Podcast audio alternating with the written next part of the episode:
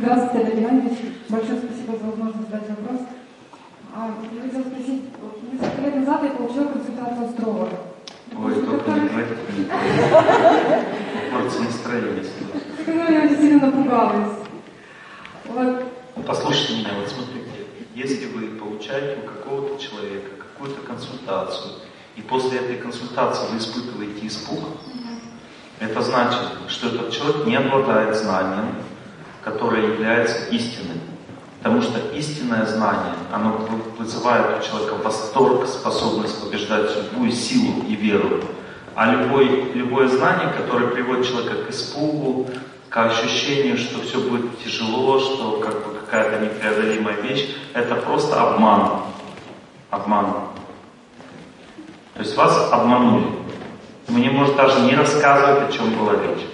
Я уверен, что там есть доля правды, сто процентов. Но сама вот эта идея, испуг после консультации астролога, я уже слышал тысячу раз об одном и том же. Понимаете, я просто хочу вам кое-что сказать, мои дорогие друзья. Астрология – это очень тайное знание. Человек должен сначала стать мудрецом и почувствовать ход времени, влияние времени. И он должен понять, как действует время. Время – это непреодолимая сила. Время – это просто объем работы. И когда человек это понял, дальше он может смотреть гороскоп. Потому что когда человек это не понял, он гороскоп смотрит как на что-то непреодолимое и уже свершившееся, понимаете? Вот это полный бред, полный бред. Я когда женился, мне астролог сказал, у тебя никаких шансов нет сохранить семью. И у меня семья сохранена. Понимаете, я, я, мне не нравится это все, вот такой подход жизни. Потому что это все указывает на то, что нам разрушают возможность жить. Это, знаете, похоже на анекдот, как бы, доктор, а я жить-то буду, а смысл? Понимаете, то есть, или второй вариант тоже, доктор, я жить-то буду, но я бы вам не советовал. Понимаете, ну это все, ну как бы, ну смысл, какой смысл такой консультации, таких докторов, каких-то стром, которые разрушают веру человеку, его жизнь. Ну и что он вам сказал? Он э, сказал, что мой уход в жизни, ну не сказал когда, конечно, сказал, что это будет очень внезапно и очень быстро. С тех пор я начала бояться летать на самолетах. Не знаю, связано или не связано. У меня панический страх теперь летать на самолетах. А вы ему скажите, что если вы будете так дальше давать консультации, то очень внезапно и быстро вам кто-нибудь набьет морду. И это как бы произойдет неожиданно совершенно. И с разными последствиями может быть. Уже спокойно летать на самолетах. Как этот страх от этого можно полегче, чтобы? Вот смотрите, как бы в вашей судьбе есть опасность, э, опасность несчастного случая. Это факт.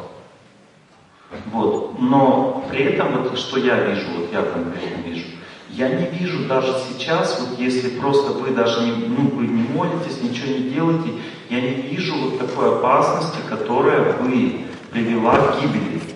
То есть эта опасность есть в вашей жизни. Я даже могу примерно сказать, когда она может произойти.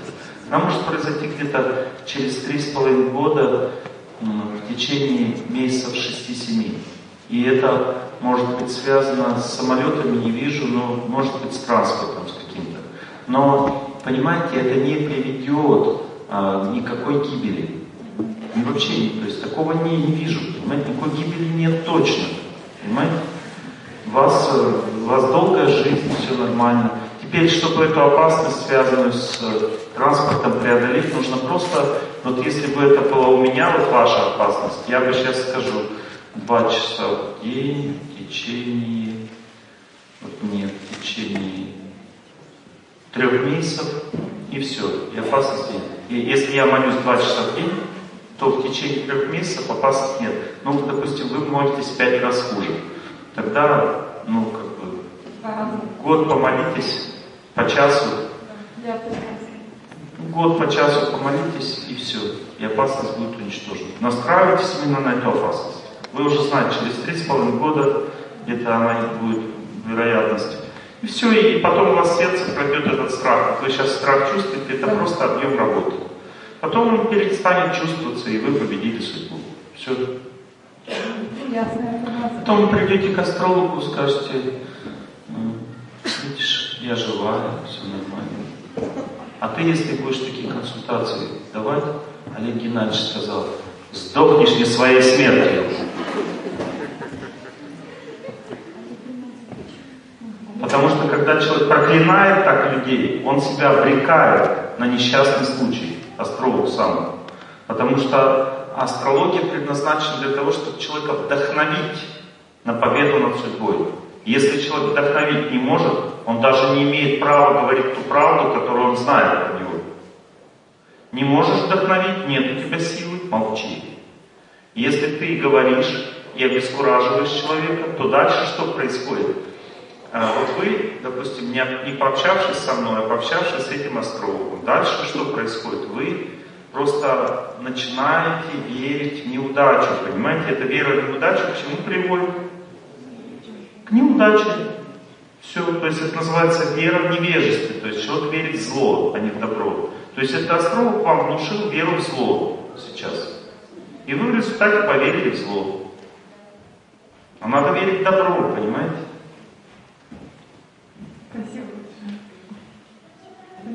Мои хорошие, это вас всех касается. Вот всех из вас, кто сходил к астрологу и почувствовал страх после этого прихода, или к врачу, или неважно, к любому специалисту, вы не почувствовали страх, безысходность, что вы ничего не сможете сделать, что все плохо, это человек вам разрушил в какой-то степени судьбу.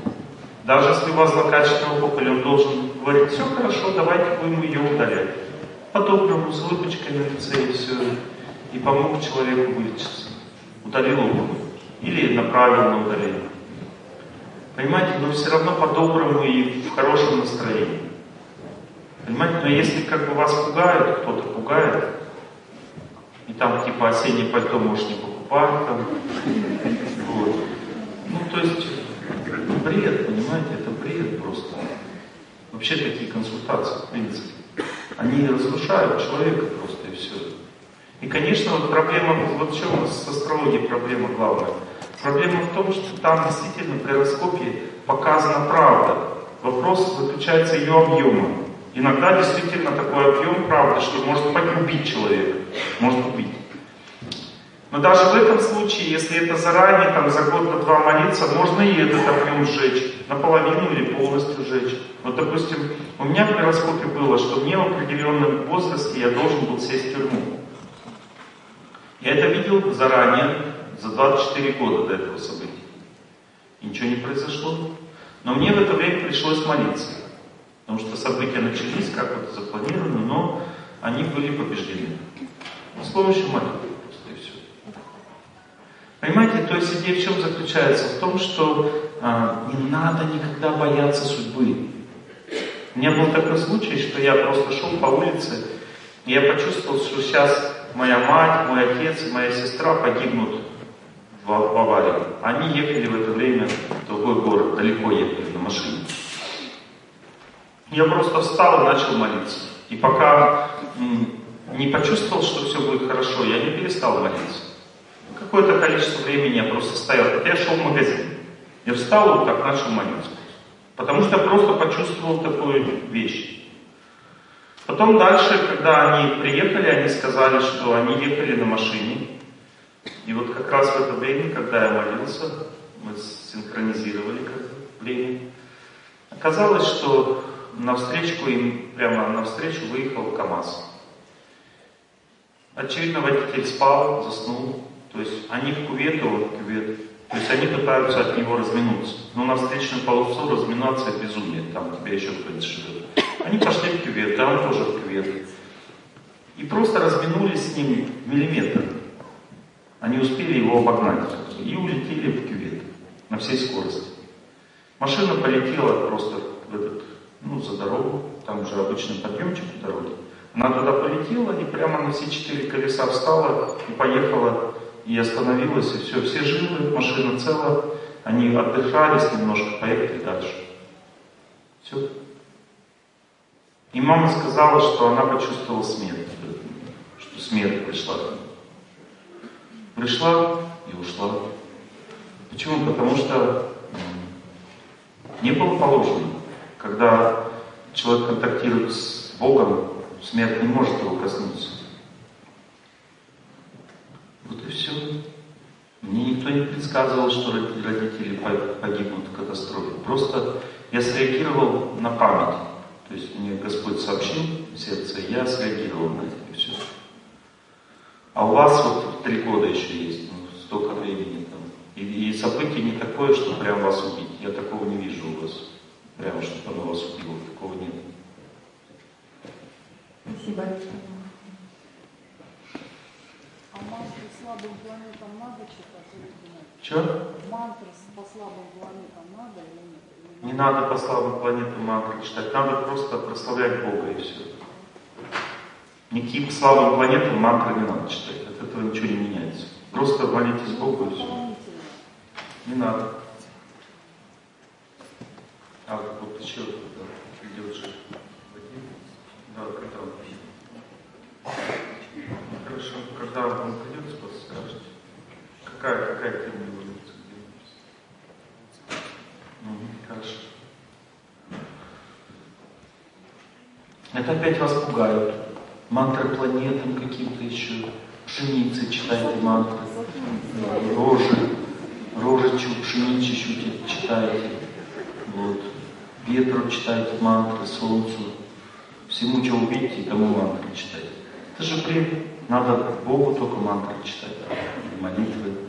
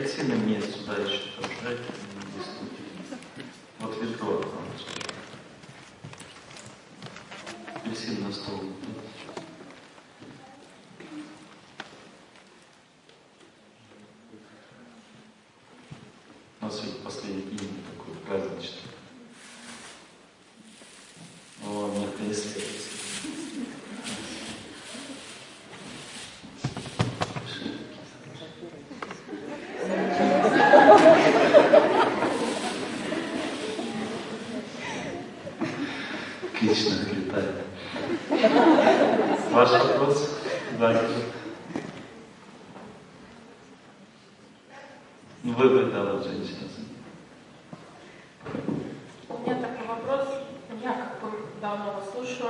Садитесь.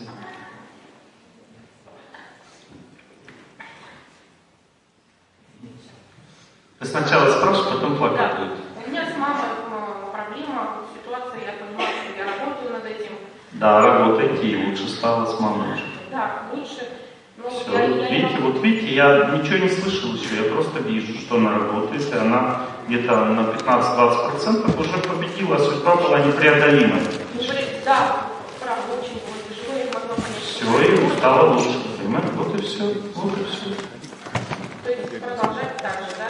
Ну, а точно продолжать так. Просто у меня, я переживаю, что хочется нормально, потом так волну, потом опять А это время накапливает, оно говорит, нет, я сильнее тебя, а вы продолжаете молиться.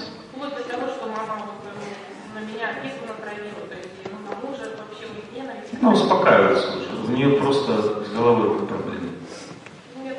Духи, духи влияют. Мне Духи. все так об этом говорят, что ну, пошло. Да, это духи влияют. А надо в молитве побеждать, все. Спасибо вам большое. И все, и все нормально будет. Да, цветов завалили просто. Спасибо вам такое за доброту. Давайте вот мужчину вот светлую. Да. Так я же об этом говорил на первой лекции. А, на первый просто говорили про, ну, то есть э, пост день, допустим, день на воде. А если, ну, неделя, то есть же Нет, не надо, не надо, не надо. Садитесь, я вам расскажу. Садитесь. А, Я когда учился в институте, у меня один друг, он писал научную статью по длительному голоданию. И там оказалось, что когда человек длительно постится, то у него а, развивается сильная дезадаптация с точки зрения а, отношений с людьми, работы. То есть у него организм действительно очищается, но психическое тело настолько истончается, становится настолько чувствительным, что человек, ну, ему тяжело жить среди людей становится. Поэтому длительные посты такие всегда предназначались в древней культуре для монахов и для молитв. Ну, человек погружается в молитву как бы в таком посте, но в это время он не работает, не контактирует с людьми, просто погружается в молитву. А для, для здоровья надо поститься максимум два с половиной дня, раз в месяц, и больше тратить силы, если есть силы, лучше бегать больше, как бы э, статические упражнения делать, молитву. Лучше не истощать себя, не истязать себя, а наоборот, как бы с помощью усилий внутренних очищать организм. Потому что если вы только поститесь и долго поститесь, то э, в организме все равно могут остаться опухоли, потому что организм застывший, его надо разогреть, раздвигать, понимаете? Ну, то есть пост означает, что надо выводить что-то из организма, а организма нет силы выводить. Просто один пост не работает. Лучше пост сочетать с длительным движением, тогда будет супер результат. Но пост не надо слишком длительным делать, потому что это ну, опасно для адаптации вашей жизни в обществе людей.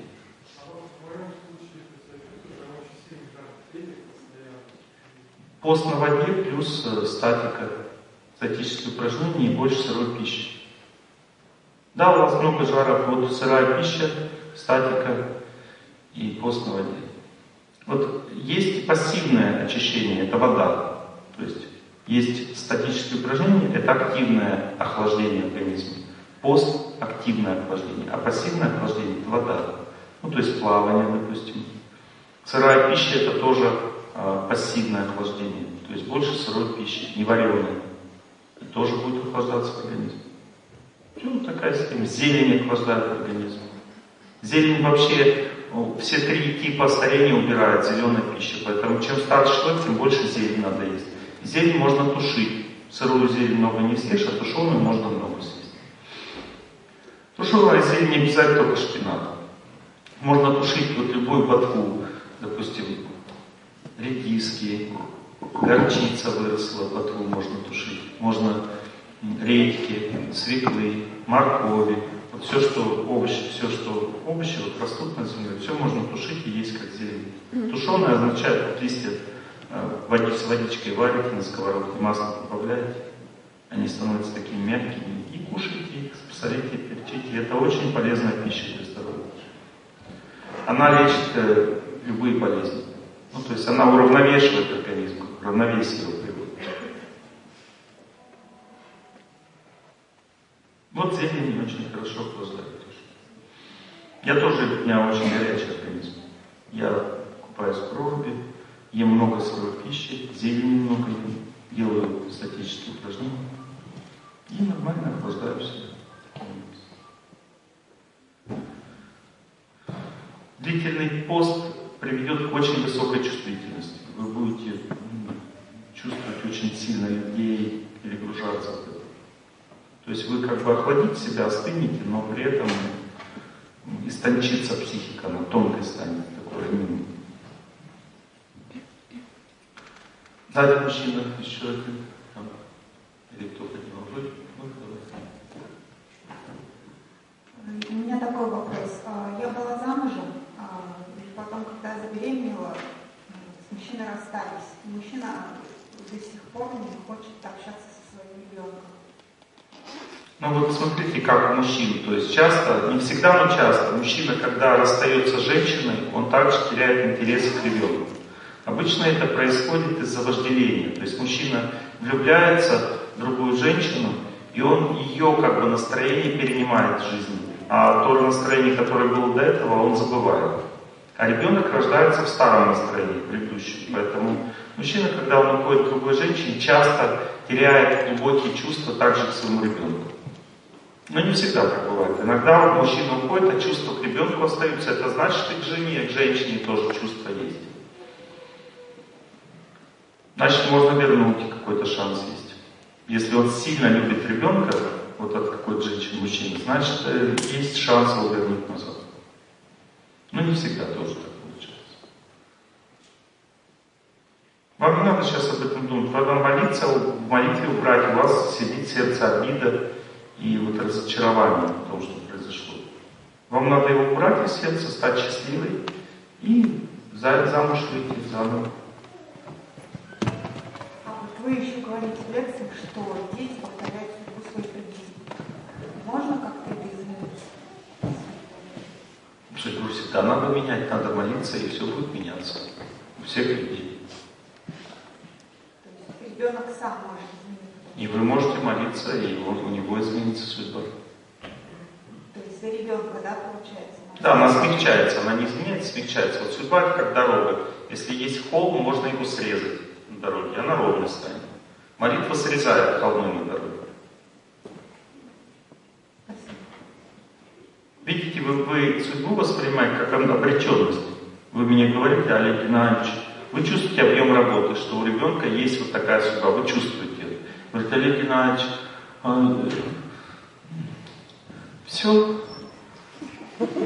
Да, все.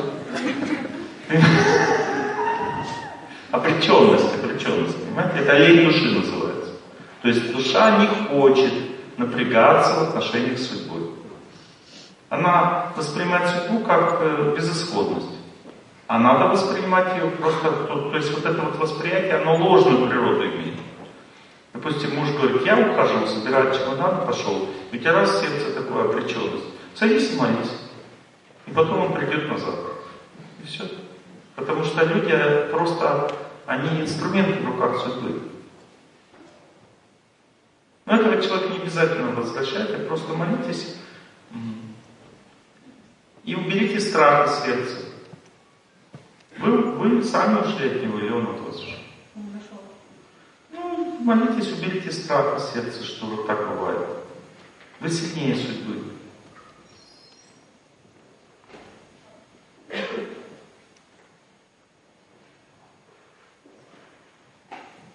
Давайте вместе помолимся с вами. Вдвоем, больше никто нам не мешает. Микрофончик ближе. Вам слушайте те, кто молится. Давайте. Вместе я желаю всем счастья. И какая у вас вера? Ну давайте аллилуйя повторяем. Сейчас он поставит цветочек в ведро.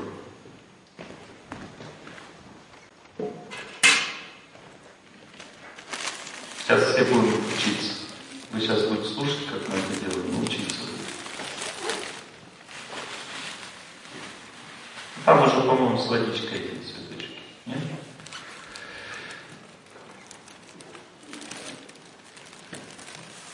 Вот это мы завалили вообще. Вот здесь еще тоже вот возьмите.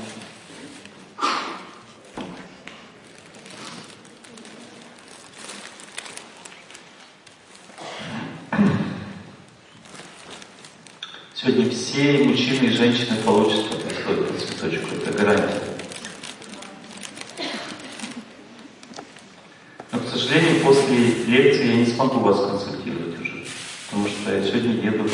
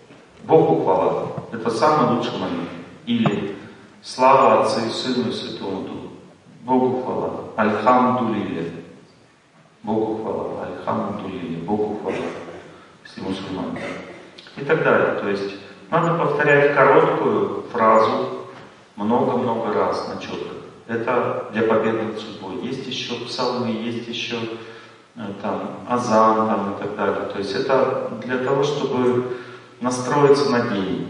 А чтобы побеждать судьбу, нужно повторять на четко короткую фразу, прославляющую Бога, в которой нет мыслей о себе, никаких идей. То есть все только на Бога направлено.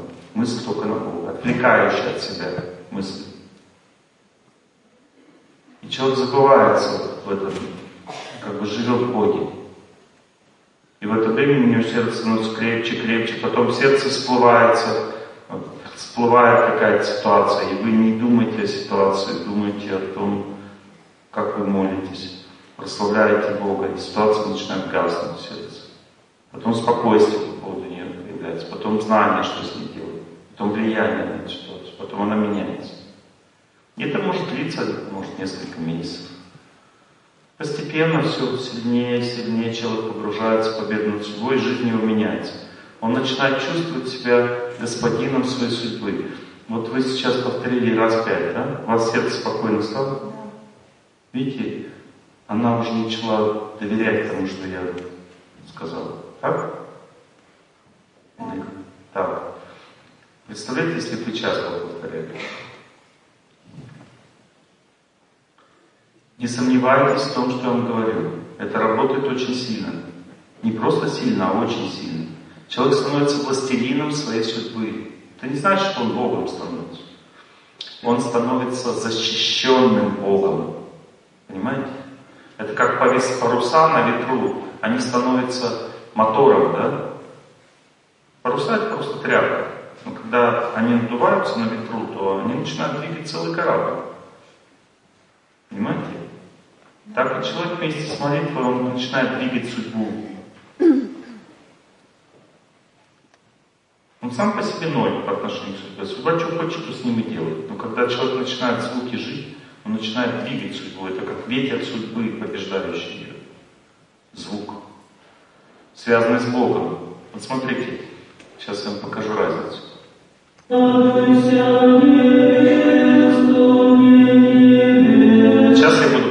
Не связано с Богом. Так как все люди делают, смотри. Я желаю всем счастья. Я желаю всем счастья. Я желаю всем счастья. Они свое поют, я свое. То есть я не соединяюсь с этой, с этой силой, понимаете? Я не надул паруса. Просто тряпочку сам дую, дую себе и все. То есть не подключаюсь к ветру, божественному ветру, не подключаюсь, я просто сам дую тряпочку стою. Думаю, что я с корабль поплывет. Я подключаюсь к своему звуку, который есть моей судьбой, который не сильнее меня. Это сам. Теперь смотрите. А есть еще хуже звук, когда человек пытается наслаждаться молитвой. Еще хуже это, вот смотрите. Я желаю всем счастья. Я желаю всем счастья. Вообще бесполезно за ним. Вымучивает что-то из себя человек. Вот смотрите теперь другой звук. Это звук эмоций. Второй я вам сейчас передал звук эмоций. Первый звук ума. Настроение передается. Если у меня плохое настроение, я повторяю. Я желаю всем счастья. Неплохое настроение. Хорошее? Я желаю всем счастья. Это настроение просто, ничего не меняется в жизни. А если ты хочешь побеждать судьбу, забудь про себя. Смотрите, это совсем другой звук. Звук, звук разума это звук памяти.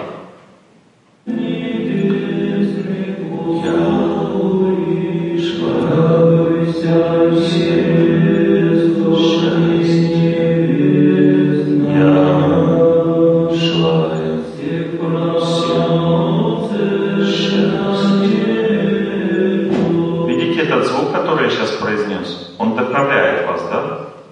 Чувствуете опору от него, какую-то силу, да?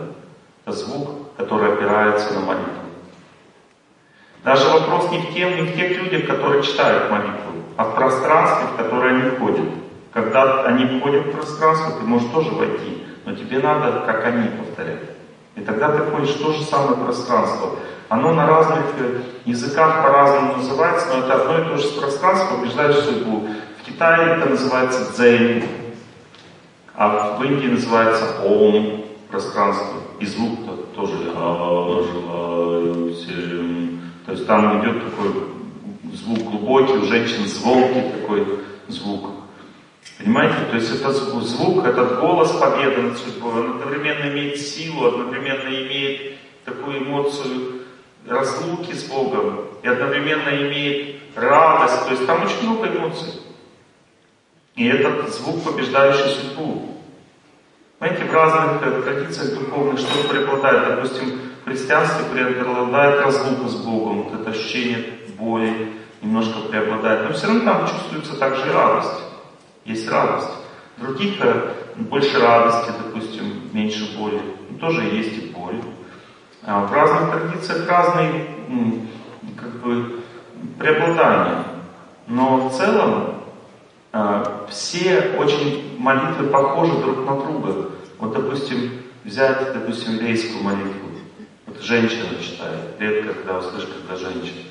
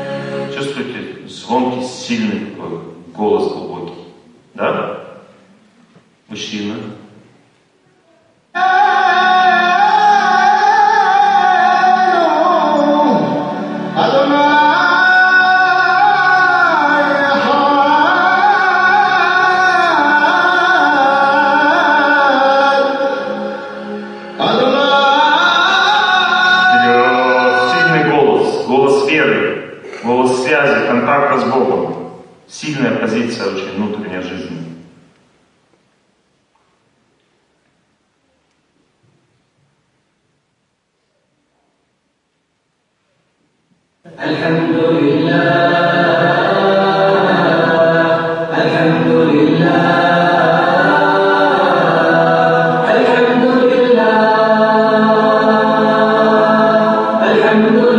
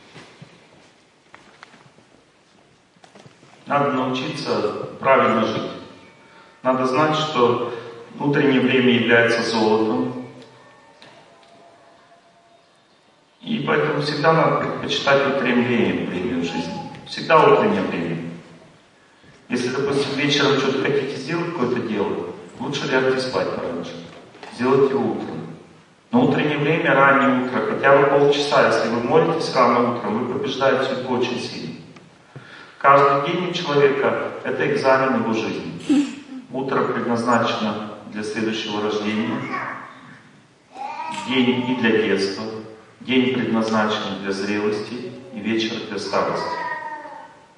Как вы думаете, что лучше человеку?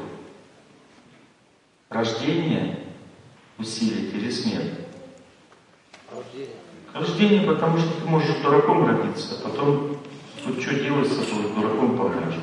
Понимаете? То есть вот первый умный был детина, средний был так и сяк, третий вовсе был дурак. Ну рождение важно. Если ты усиливаешь утро в жизни, на молитву больше времени, ты, значит, получишь благоприятное рождение. Это значит, что ты ну, потом и в старости будешь силен, потому что рождение дает человеку возможности огромные, благоприятное рождение. Утреннее время всегда прославляется в радостных песнях. Понимаете? То есть оно радостное, это утреннее время. Оно несет радость. Соловьи поют, заливаются. Встань пораньше, встань пораньше, встань пораньше. Только утро заиграет у ворот. Ты увидишь, ты услышишь, как веселый барабанчик руки палочки и кленовые берет. Ну, то есть, как бы, это утреннее время, это время радости. Дневное время, время труда, вечернее время, время э, спокойствия, отдыха, наслаждения. Вечером можно наслаждаться, утром нужно побеждать судьбу.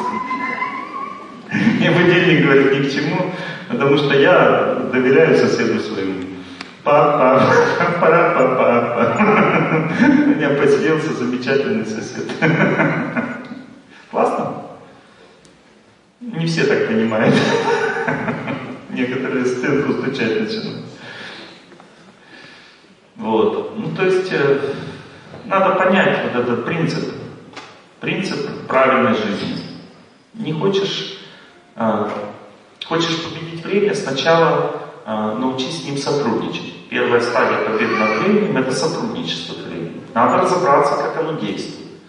То есть, время действует в основном через Солнце и Луну. Ну, по крайней мере, у нас на Земле. Луна усыпляет человека. Когда Луна выходит, человек расслабляется, ему хорошо, спокойно становится. Луна расслабляет, сон, отдых от Луны зависит. 9 часов вечера начинается сильное влияние Луны, человек расслабляет. Нужно подчиниться этому влиянию. Солнце включает судьбу, активизирует активность судьбы. Оно выходит, когда на горизонте все пробуждается, активизируется, начинает двигаться, жить. Сначала радостно, потом напряженно, потом расслабленно. Три фазы влияния Солнца. Потом Солнце уже теряет силу, Луна наступает, начинает выходить. Это когда человек синхронизирует с этими ритмами и понимает, как правильно жить, он таким образом уже начинает потихонечку побеждать время. Время очень трудно победить. Если человек поздно ложится спать, поздно встает, он все, он становится повержен временем.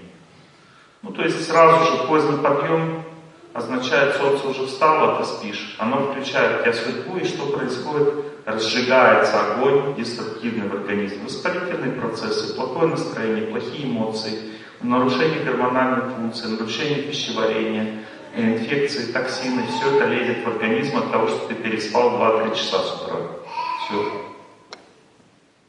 Понимаете? Поэтому человек должен изучить эту тему. Или ты, допустим, поздно ложишься спать, все, у тебя уже напряжение в теле пошло. И ты не можешь расслабиться. Потом тебе приходится дольше спать. Вот проэкспериментировать, если вы ложитесь, допустим, в 9, вы выспите, выспитесь в 4 утра уже, все, вам спать не будет хотеться. То есть 7 часов вот так вот завались. В 10 уже вам надо в 6 вставать, уже как бы больше. В 11 8 надо вставать, чтобы выспаться. То есть чем позже ложитесь, тем больше часов надо, чтобы выспаться. Вы просто теряете время. То же самое, когда человек рано утром наедается плотно, солнце еще не вышло, а вы уже наелись. Солнце не высоко стоит, солнце переваривает пищу. Если солнце не переварит, то тогда человек своими силами должен переваривать. А своими силами сильно не переваришь.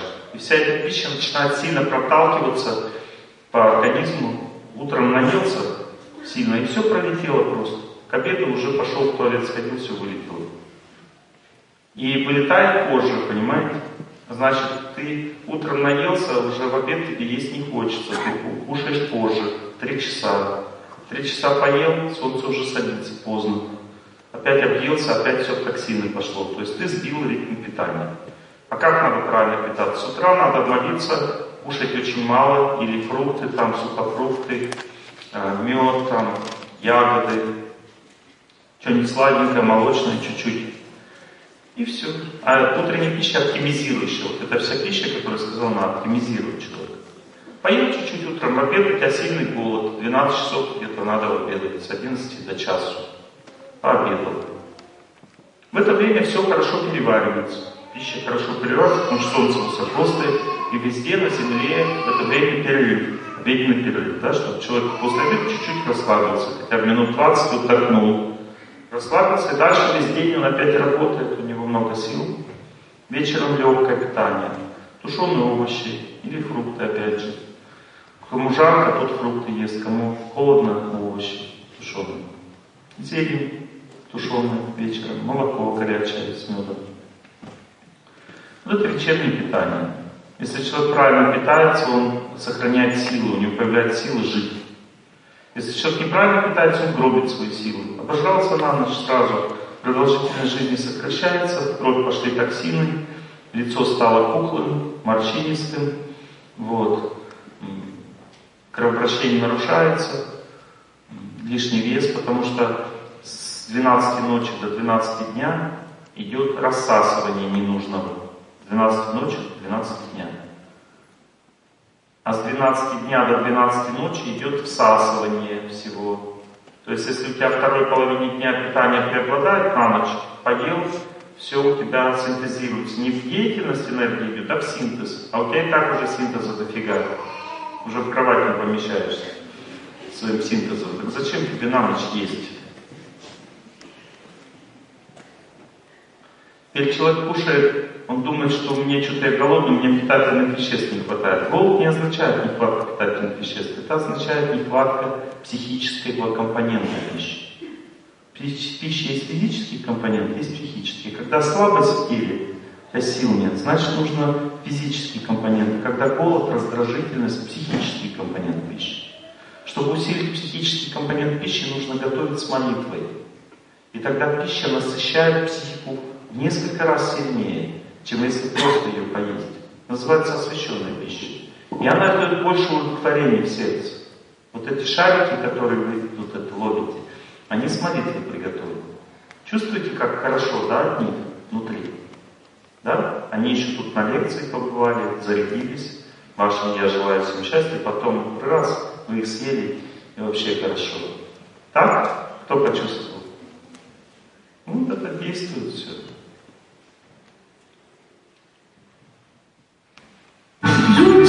настали не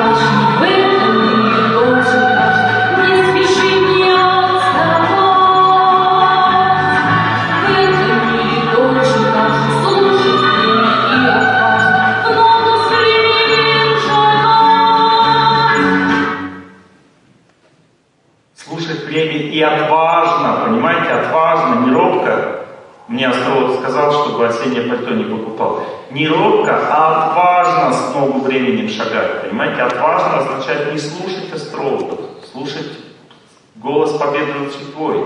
Не верить в зло, а верить в добро. Понимаете?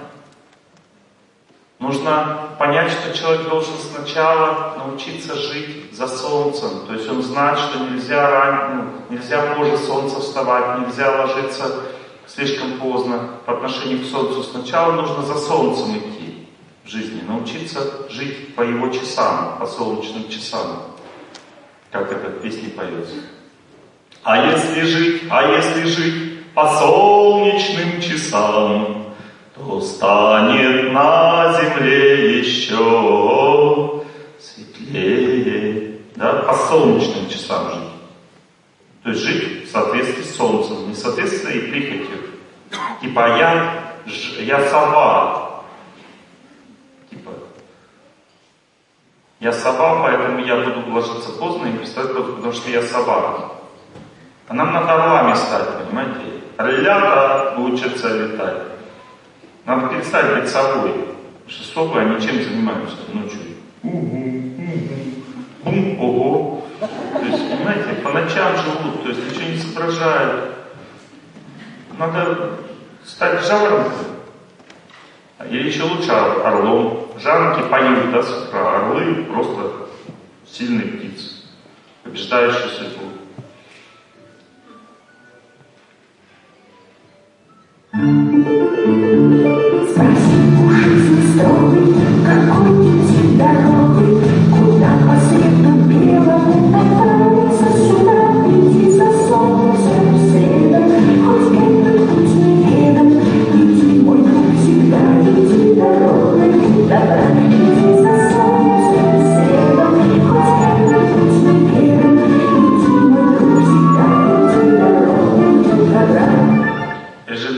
Соблюдаешь, молишься, на природе бегаешь, йогу делаешь, питаешься правильно, тяжелую пищу, которая депресс, депресняк увеличивает, не ешь. Какая пища депресняк увеличивает?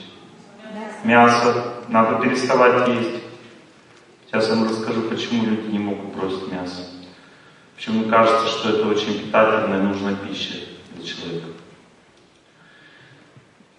Когда все это ушло, ушло из жизни из твоей, ты становишься легче, сильнее, у тебя появляются силы, ты за солнцем по режиму дня начинаешь жить за солнцем следом, хоть этот путь неведом, идешь дорогу добра, силы появились, дальше ключ,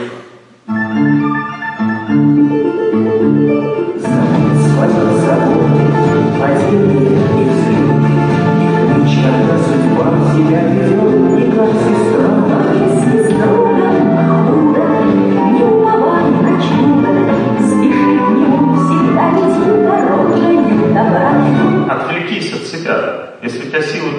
забудь, что тебя с ним как сестра, что тебя бросили с ребенком, там, забудь об этом всем. А если с другом худо, вперед помогать, забыл про себя, помогаешь другим, Бог тебе помогает. Понимаете, пока мы думаем о себе, сердце занято, судьба занята, мы не можем Бога туда пустить. Бог постоянно ждет он на низком старте, когда нам помогать. Мы не пускаем, всегда думаем о себе. Как только человек забыл о себе, он начинает другим помогать, тут же Бог входит в его сердце, начинает там все помогать. Там время мало, секунды, когда человек забывает. Он быстрее, быстрее там. Раз человек опять о себе вспомнил, Бог ушел из сердца. Он не может там находиться, когда мы о себе думаем. Мы сами себе хотим помочь, ну помогаем, хорошо, нет проблем. Поэтому человек должен от себя отвлекаться, стараться, думать о других, заботиться, помогать.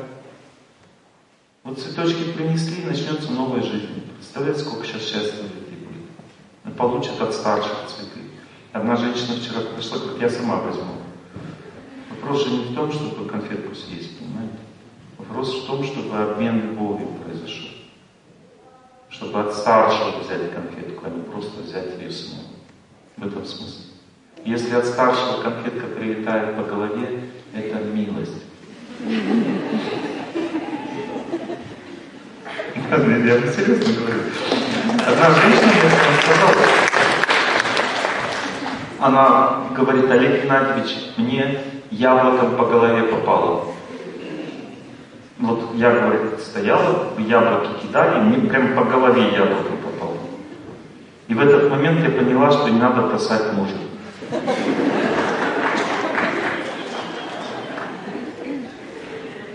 Смотрите, как ей помогло.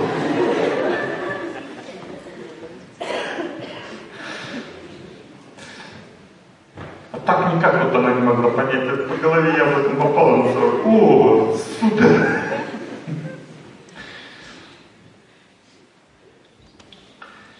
Это шутка, конечно, но так или иначе надо понимать вот эти все вещи. Важность вот именно отношений, вот этих вот дарения, взаимообмена вот этого вот духовного обмена друг с другом. Очень важно.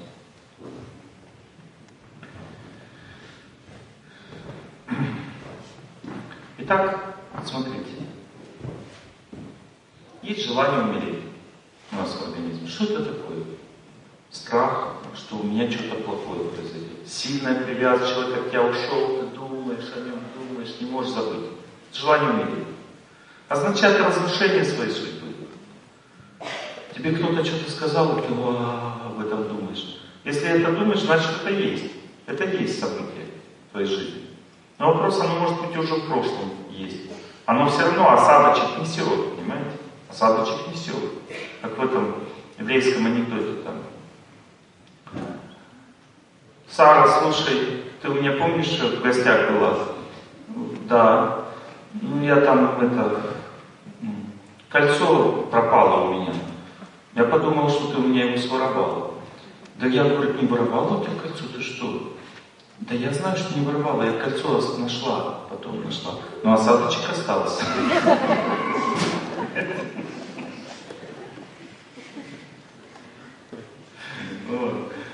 То есть это уже прошло событие, понимаете, уже прошло, а осадочек остался. Вот и молитесь, чтобы этот осадочек ушел. Он же потом напечатал, отпечаток на вас накладывает. А если вам еще подтвердил астролог, говорит, да, точно, собьет тебя машина. Астролог помог, это же хорошие люди, часто помогают. Вот. И все, то, то есть ты как бы, ну, и так с, прошлого, с прошлой жизни как бы, ну, травмирована этим событием.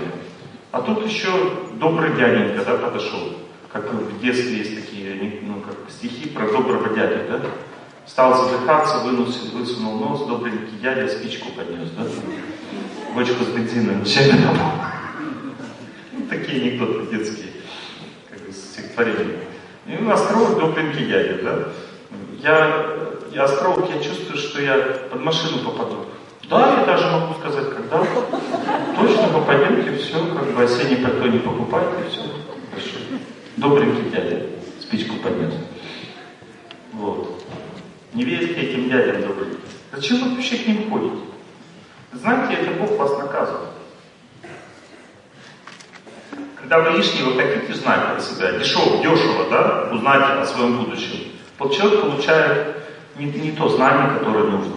Это дешево, если хотите, все дешево. Вот и вы получаете такой результат. Боитесь будущего, молитесь. Бог вам откроет все, что нужно в сердце. Сначала спокойствие в сердце приходит. Человек очищает часть судьбы, которая сейчас влияет на него. Спокойствие в сердце. Потом сразу же начинается, когда дальше молится, человеку выходит в сердце то, что может быть опасностью. Но насколько это опасно, человек тоже чувствует объем работы какой-то, вот перелопачивает его. Допустим, вы чувствуете, вот когда ваш муж бросил с ребенком с маленьким, такое отчаяние, такое безысходность, а, вот такое вот вы почувствуете. Я знаю, что вы почувствовали. Я вижу это. И вы, а, зачем жить, я не хочу жить, все, то есть так навалилось Светлана. Но если посмотреть на это событие серьезнее, то вы совершили позапрошлой жизни точно такое же событие в мужском теле. Бросили просто женщину с ребенком. И, и две жизни подряд вы уже получаете ответ от Господа. Как Господь вам говорит, посмотри, как это приятно было ей. Понимаете, вы получаете ответ два раза. Ну и что? Это просто вот событие, которое произошло, это объем работы. То есть вы просто страдаете за свои поступки прошлые. А страдание это означает лень души. Вот если человек узнал объем работы, дальше слушай и молись. Все, звучи со мной. Я вам отвечал уже эту песню. Забывая про себя, думая о Боге, изучая Его качество, думая о том, какой Он. И в конце концов звучи с Ним, молись вместе с теми, кто молится. И все, и до свидания, это событие вашей жизни, оно никогда больше не повторится. Вы просто побеждаете судьбу, а женщина, когда побеждает судьбу, что с ней происходит? Для чего женщина рождается? Каждая женщина знает, для чего она рождается. Для чего женщина рождается? Замуж выйти, детей иметь, счастливо жить в семье. Так ведь? Вы же все знаете об этом, когда рождаетесь женщина. Ну так это вот называется победа уже. Когда спортсмен э, бежит 100 метровку, он знает, зачем он бежит, для того, чтобы занять первое место. Замуж вышла, в семье все наладилось, как родила детей, все победилось, как бы. Ну, имеется в виду, как бы, не совсем там уж все сам, но, по крайней мере, как бы наладила свою жизнь. Это просто занять первое место, сдать пятерку за экзамен. Чтобы сдать, надо учить уроки. Учить уроки судьбы означает слушать тех, кто молится, понимаете? А не сидеть, мечтать, когда же я выйду замуж, а я, может, не хочу вообще замуж, нет, хочу, нет, не хочу. И так целый день. Это не жизнь. Отвлеклась от себя, начала молиться. Это аскеза. И мало того, что это аскеза для вас, еще ваши близкие скажут, ты что, лекция наслушалась Торчунова? Это секта. И вам скажут и будут отговаривать вас от этого, понимаете? Еще близкие будут вам мешать, скажут, ты что там бегаешь, не бегай, это же опасно, что там бегать? А вдруг там какие-то пьяницы там или еще кто-то. Не надо бегать. Если какие статические упражнения, то ты что, дура, что ли? Что ты как это сидишь? Расслабься вообще, живи нормально. И так далее, понимаете? Вас отговаривают будут. Мясо перестал есть, да ты что вообще? Мясо. Мясо. Мя. Переводится с древнерусского я. Со означает похожий на меня. Мясо означает есть похожих на себя. Мамса. Мам на санскрите означает я. Са означает похожий. Мамса мясо на санскрите, означает похоже на меня. Мид, ми означает я, ид означает это. Я это. Ем такое же, как я. Вот вам и мясо.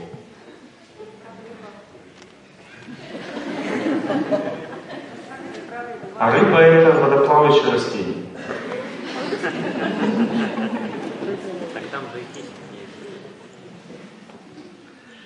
Ладно, сейчас вам расскажу. Смотрите. Чего вот вы спрашиваете меня? Значит, есть какое-то желание этой пищи. Где написано? Какой книги? Моей? А.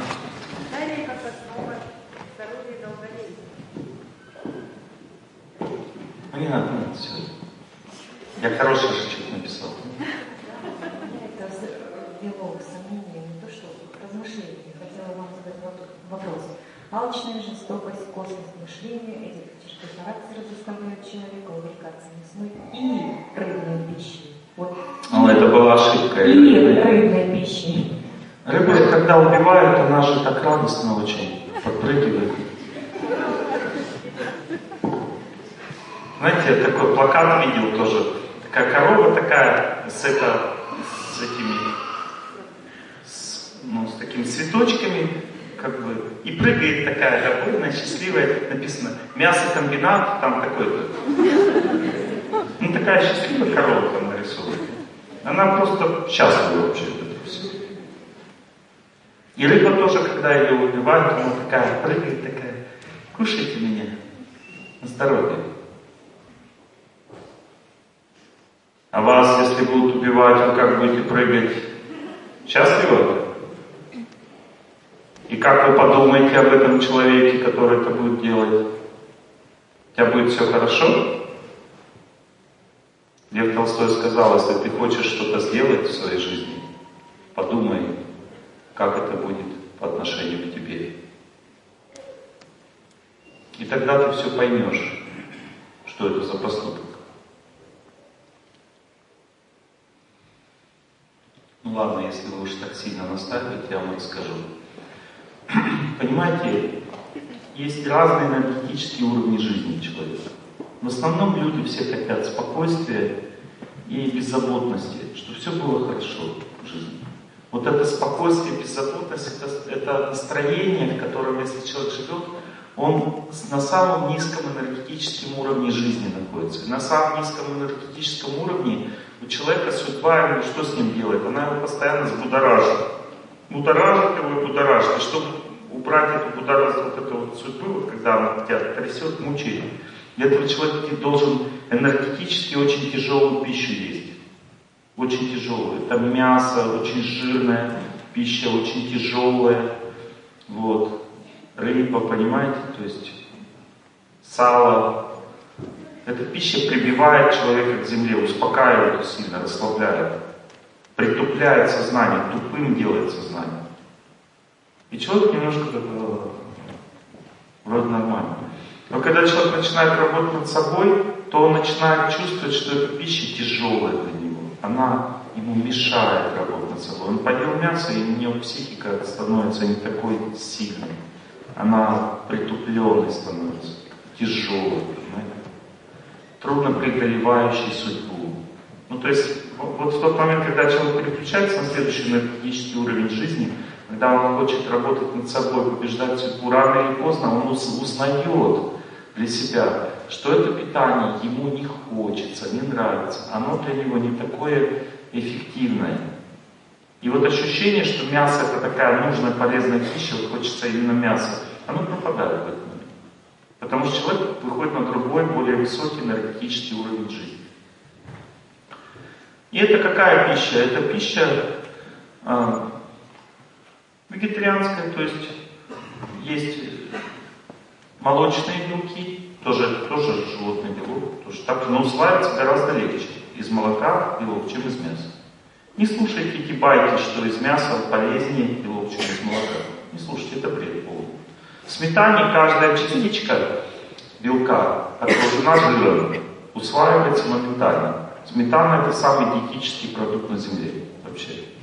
Она еще кис кисловатая среда, и вот эти кисломолочные бактерии как раз такие же бактерии, похожие, которые у нас в кишечнике живут, они, кисло, кисломолочная среда, она как раз и нужна для того, чтобы нормально кишечник работал. Поэтому этими бактериями кисломолочными нас и кормят, когда у нас дисбактериоз. А вот мясо вызывает как раз гнилостную среду в кишечнике, которая условно патогенные бактериями создается. И там в кишечнике бардак наступает. Во-первых, газы начинают сильно выделяться там и так далее. Понеслась. Вот. То есть никакой пользы вообще от этой пищи нет от мясной. Вообще никакой пользы. Переваривается с большим трудом. Если взять, допустим, а, вот этот раствор соляной кислоты, взять, как у нас желудки, поместить туда кусок мяса, то ученые установили примерно 8 человек, 8 часов его если варить, а, в температуре где-то 45 градусов, варить 8 часов, и мясо начинает разволокняться через 8 часов. А сыр разволокняется через час. Вот представьте, белок получать из сыра, это тоже животный белок, из мяса, какая колоссальная разница. Это сколько этот кусок мяса должен перевариваться для того, чтобы его переварить, и сколько сил и затрат энергии нужно для того, чтобы это переварить. Тот же самый белок из молока переварится мгновенно. И если уже говорить о настроении, то животное точно так же, как человек, оно осознает момент своей смерти. То есть человек, когда выходит из грубого тела, в тонком теле остается, он, ему не нравится, что произошло. Я являюсь свидетелем. День моего рождения я пришел к своему другу, который был раком, болел раком четвертой степени. Это был монах. Он весь истощен был в это время. И за несколько минут моего пребывания возле него он оставил тело. Я увидел, как человек выходит из тела. Сначала жар сильный в теле, еще он чувствует себя, осознает. Потом э, наступает сильный холод, охлаждается тело. Тонкое тело сворачивается в образ сердца. Потом дальше сходит с места. Вместе с душой тонкое тело потом от, через одну из чакр выходит из из грубого тела, и в этот момент тонкое тело разворачивается, и человек начинает себя видеть. Я это все видел. Он два раза пытался вернуться в тело, хотя и знал, что он не тело. Потом понял, что это невозможно. И дальше мы начали молиться за него. Я увидел все эти процессы выхода из тела. Как это происходит? Точно так же происходит и у животного. Разницы нет никакой. И животное также осознает себя. И в этот момент, так как она понимает, что его лишили жизни, оно проклинает того, кто это сделал, и также свое тело, а оно наполняет вот этой энергией проклятия. То есть человек, когда ест это мясо, он наполняется, ну, что он ест? Он проклятие есть этого животного, которое не согласилось с насильственной смертью. А никто не согласится, понимаете? Вот в чем проблема. И если говорить о, о растении, пускай что мы растения же тоже убиваем. Давайте изучим эту тему. Веда объясняет, что есть разные стадии осознания живого существа. И они сравниваются с сном и бодрствованием. Вот, допустим, взять растение, да? допустим, дерево. Веды говорят, это жизнь, душа, также есть тонкое психическое тело. Я могу конституцию дерева протестировать, она такая же, как у человека. Психическая конституция только точно такая же, как у человека, у дерева.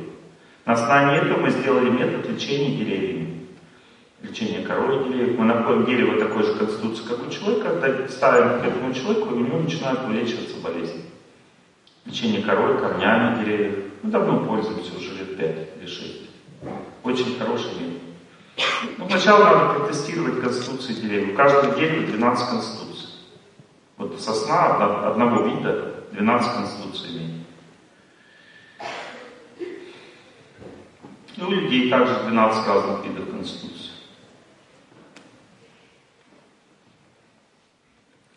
Итак,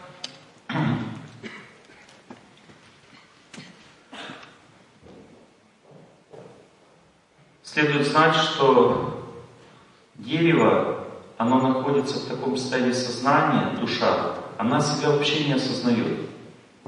То есть она не просто спит, а спит глубоким сном. И если, допустим, у дерева отрезать веточки, то оно просто чуть пробуждается, и поэтому деревьев они растут лучше, если их обрезать. То есть они более здоровыми становятся. Понимаете? Этот вид жизни постепенно переходит в другой вид жизни, подвижный, да? Это бактерии всякие, там, э, инфузории дальше и так далее. Это более, ну, они уже пробуждающийся такой вид сознания. То есть жизнь в животном теле называется а, сон со сновидением. Ну, то есть животное, оно едва ли осознает себя полностью. Собака иногда гавкает на свое отражение. Оно не знает, как выглядит ее голова, допустим, да, себя не узнает часто в зеркало. Думает, что это другая собака. Ну, то есть она, ей очень трудно себя понять. Но она при этом понимает, что такое жизнь. Если, допустим, ей пригрозить, она боится, пугается. То есть дерево не пугается, ты хоть его запригрожайся. То есть оно просто стоит и стоит. Вот. Пилишь его, он то, ну, тоже стоит, не убегает.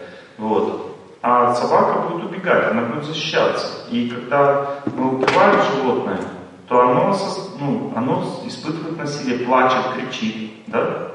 не дает себя убить.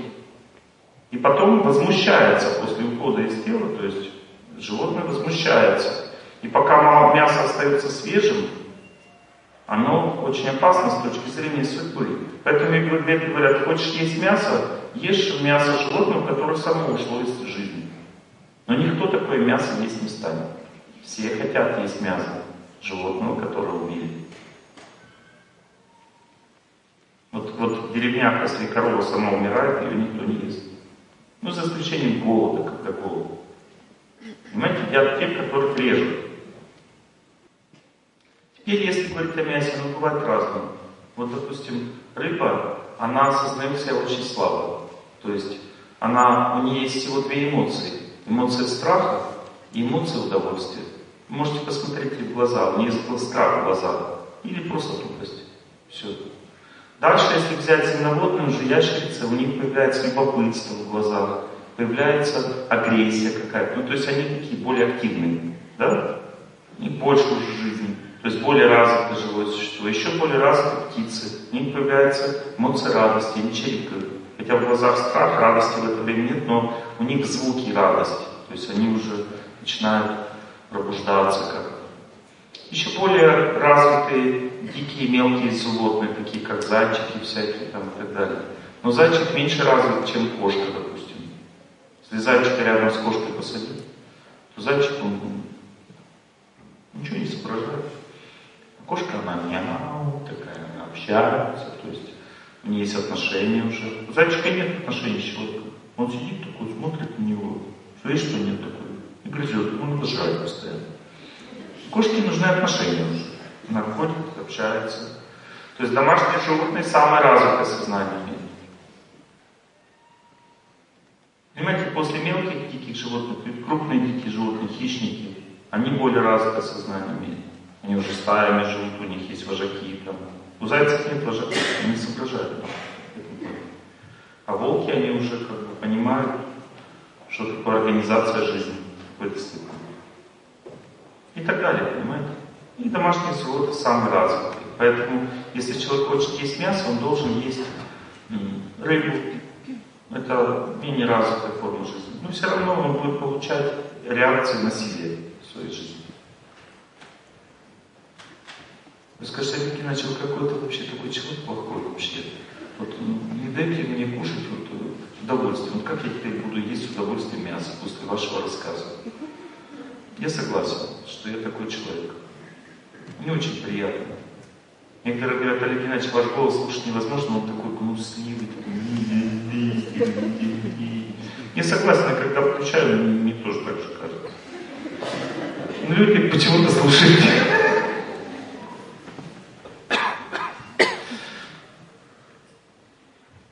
Если меня спросите, я за то, чтобы вы ели мясо или против, я нормально к этому отношусь. Я считаю, что люди, они просто на каждом, на своем этапе развития находятся. Причем человек не может искусственно бросить есть мясо.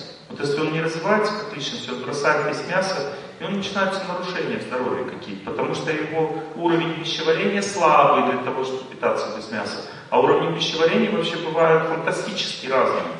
Я вам сейчас могу перечислить все, если хотите. Но вы не должны перескакивать искусственно, просто помрете. Вот самый, самый низкий уровень пищеварения, это вот это мясное питание. Потом дальше идет рыбное питание, более высокий уровень. Потом идет вегетарианское молочное питание. Следующий уровень вегетарианское питание без молока, но с вареными продуктами.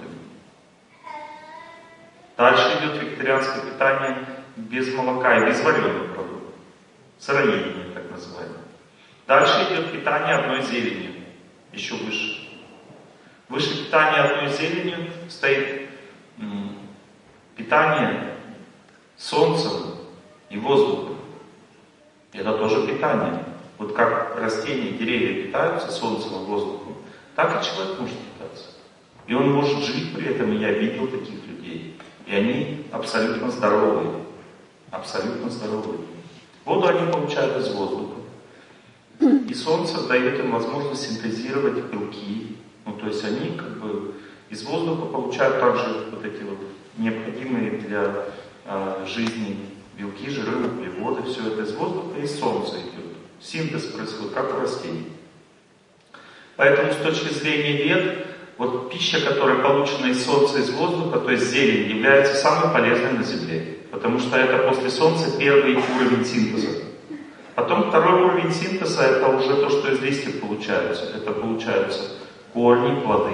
Да, это второй уровень синтеза. Третий уровень синтеза это животное, которое съело эти корни плоды. И чем выше уровень синтеза, а животные какие съедают корни плоды? Это животные травоядные, да? А есть еще хищники. И чем выше уровень синтеза, тем опаснее э, питаться этим всем. Понимаете, да, о чем я говорю? Но люди выбирают самый вот этот высокий, самый, ну, вот этот вот низкий, так сказать, уровень синтеза. Потому что он самый низкоэнергетический, понимаете? То есть для того, чтобы переваривать эту пищу, не надо много сил. Вот для того, чтобы питаться солнцем и воздухом, надо человек обладать огромной силой энергетической. Он должен, у него сила воли колоссальная просто быть. Иначе он просто станет дистрофиком, если так будет жить. Даже чтобы стать вегетарианцем, просто человека должна быть желание просто, желание работать над собой, встать на путь самосовершенствования. Лев Толстой говорил, вегетарианство это не диета, это образ жизни и образ мыслей. Понимаете? Поэтому не надо торопиться никуда. Допустим, выпивайте, курите, допустим, кушайте мясо. Ничего страшного, все нормально. Продолжайте так жить. Слушайте лекции, работайте над собой. Постепенно в вашей жизни все будет меняться. Почему человек курит?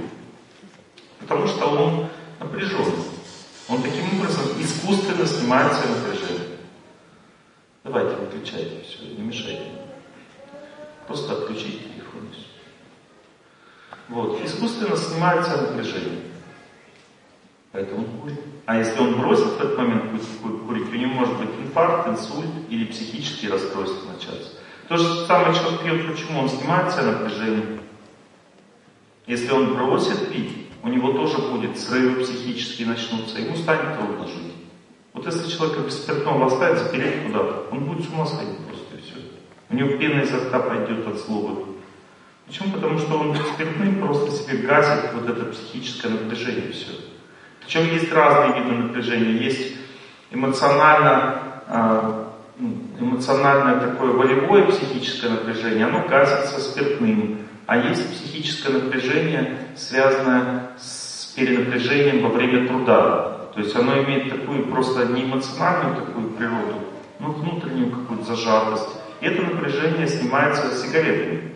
То есть человек курит или пьет, потому что он по-другому жить не может. Это безвыходная ситуация.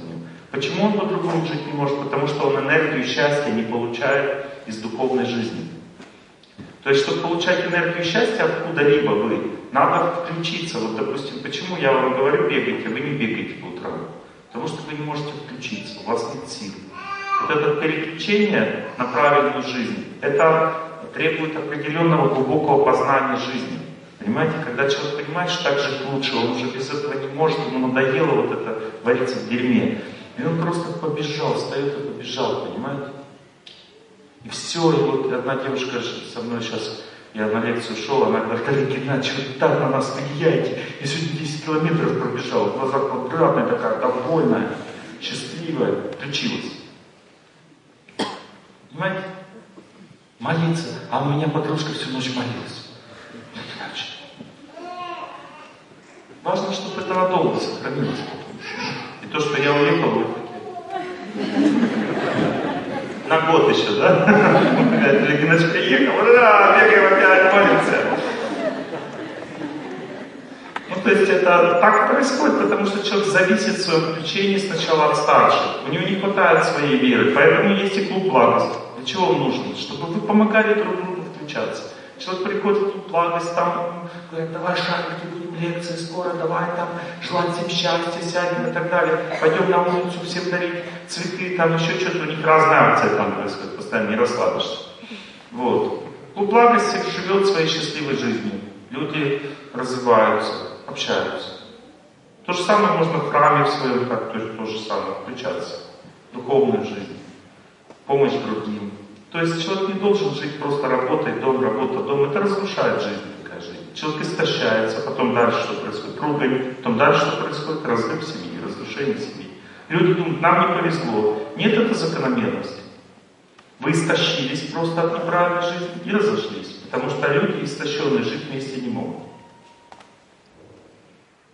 Они просто не переваривают друг друга. Расходятся, потом страдают от разлуки. Так живут большинство людей. Неправильная жизнь. А нужно заряжаться от природы сначала, потом заряжаться от людей, учиться, потом от Бога. Это счастливая, радостная жизнь. Жизнь, она всегда приводит к победе. Она очень хорошая. Но для того, чтобы жить такой жизнью, нужно еще кое-что понять. Понимаете, судьба действует через ум и чувства. Ум человека сравнивается с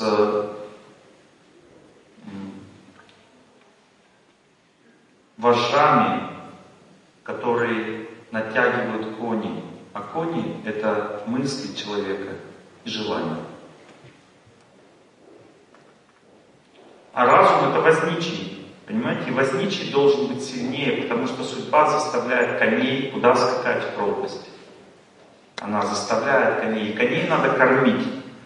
Чтобы они успокоились, надо кормить духовной жизнью, надо кормить молитвой, чувства, кормить освященной пищей, кормить хорошим благостным общением, не новостями, которые разрушают жизнь, этими злыми новостями, там, сегодня, там, там-то, там-то, все поубивали, там и так далее. Знаете, есть же куча хороших новостей, почему нам это не показывают?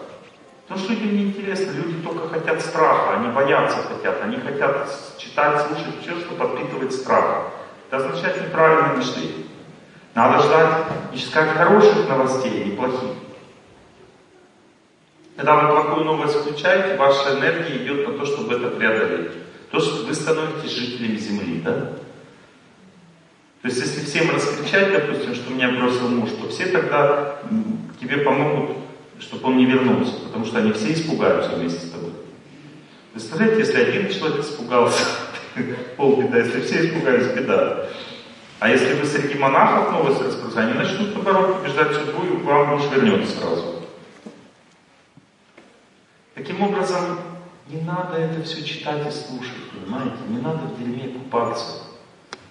Если новость какая-то опасная, она так до вас дойдет. Люди вам расскажут, обязательно волнуйтесь. События не пропустите. Учитесь наполняться позитивом. Позитив – это победа над судьбой. Любое позитивное настроение означает победу над судьбой. Любой контакт с природой, любое движение радостное, любое а, священная пища, кусочек, все это победа над судьбой. Копите победу над судьбой, ищите этого в своей жизни. Включайте на постоянную духовную музыку. У меня дома духовная музыка даже ночью не заканчивается. Голос старших постоянно звучит у меня, я не, не позволяю себе даже спать без него. Всегда и везде контактируйте с священным звуком, не позволяйте звуку судьбы пересилить вас. Пускай это будет внешний, пока вы не можете в молитве полностью жить, но хотя бы живите с помощью чистоты, окружите себя картинами святых людей дома, они популярных артистов эстрады. Понимаете, то есть живите чистотой. И эта чистота будет побеждать чувства, которые ломятся, хотят разрушить вашу жизнь. Как они это делают? Ушла, не могу, все, не могу жить. Как жажду среди брачной равнины смену забыть и любовь. Но память мой злой властелин, сегодня минувшее вновь. Это чувство как есть. Кони, которые тянут в пропасть, понимаете, а надо их кормить, кормить духовным знанием, молитвой, чистотой, медом. Мед это энергия любви пчел, молоко это энергия любви коровы. Поэтому эти продукты должны больше есть, связаны с любовью. Молочные продукты, мед, связаны с любовью. Фрукты это любовь к дереву. Это любовь, дать любовь всему. Фрукты. Плоды это любовь растений. Понимаете? Там овощи, там, это любовь растений, фрукты, любовь дерева, мед, любовь пчел, молоко, любовь коровы. Вот надо все, что связано с любовью, кушать. Побеждайте свои чувства. Не давайте им вас задушить. Победа означает разумное поведение. Нужно остановить чувства сначала, потом накормить их правильно, и они успокоятся. И это колокольчик,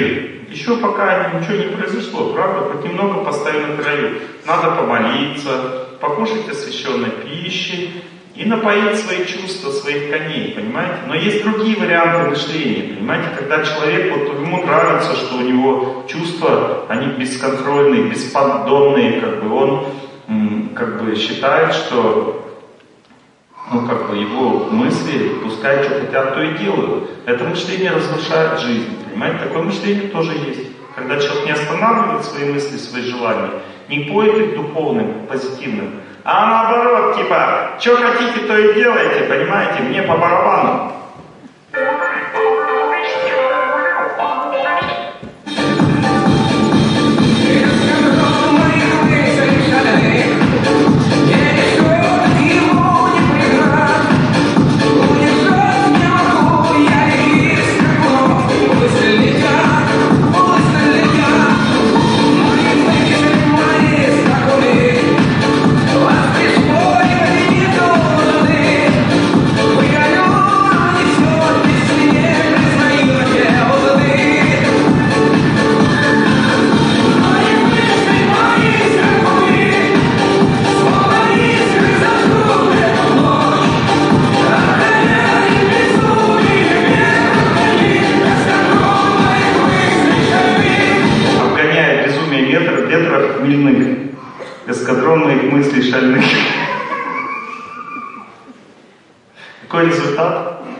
Несчастный случай, тюрьма. Под столом обрыгалась, облазился. Это результат вот такого мышления, эскадрон моих мыслей шалит. Результат печальный. Неправильное мышление. Типа, я свободный человек, что хочу, то и делаю. Свободный человек это делает не то, что хочет, а то, что надо. А если ты делаешь то, что хочешь, ты раб своих желаний, ты не свободный человек. Как в мы свободные люди, мы делаем, что хотим. Нет, вы не свободные люди. Вы рабы своих желаний. Попробуйте не делать то, что вы хотите, если вы свободные люди. Вам придется делать то, что вы хотите. Значит, вы рабы, а не свободные люди. Свободный человек – это то, что, тот, кто знает, что ему надо делать. И он побеждает свои желания. Но чтобы побеждать желание, нужно знать, как жить. Понимаете, нужно окружить себя чистотой.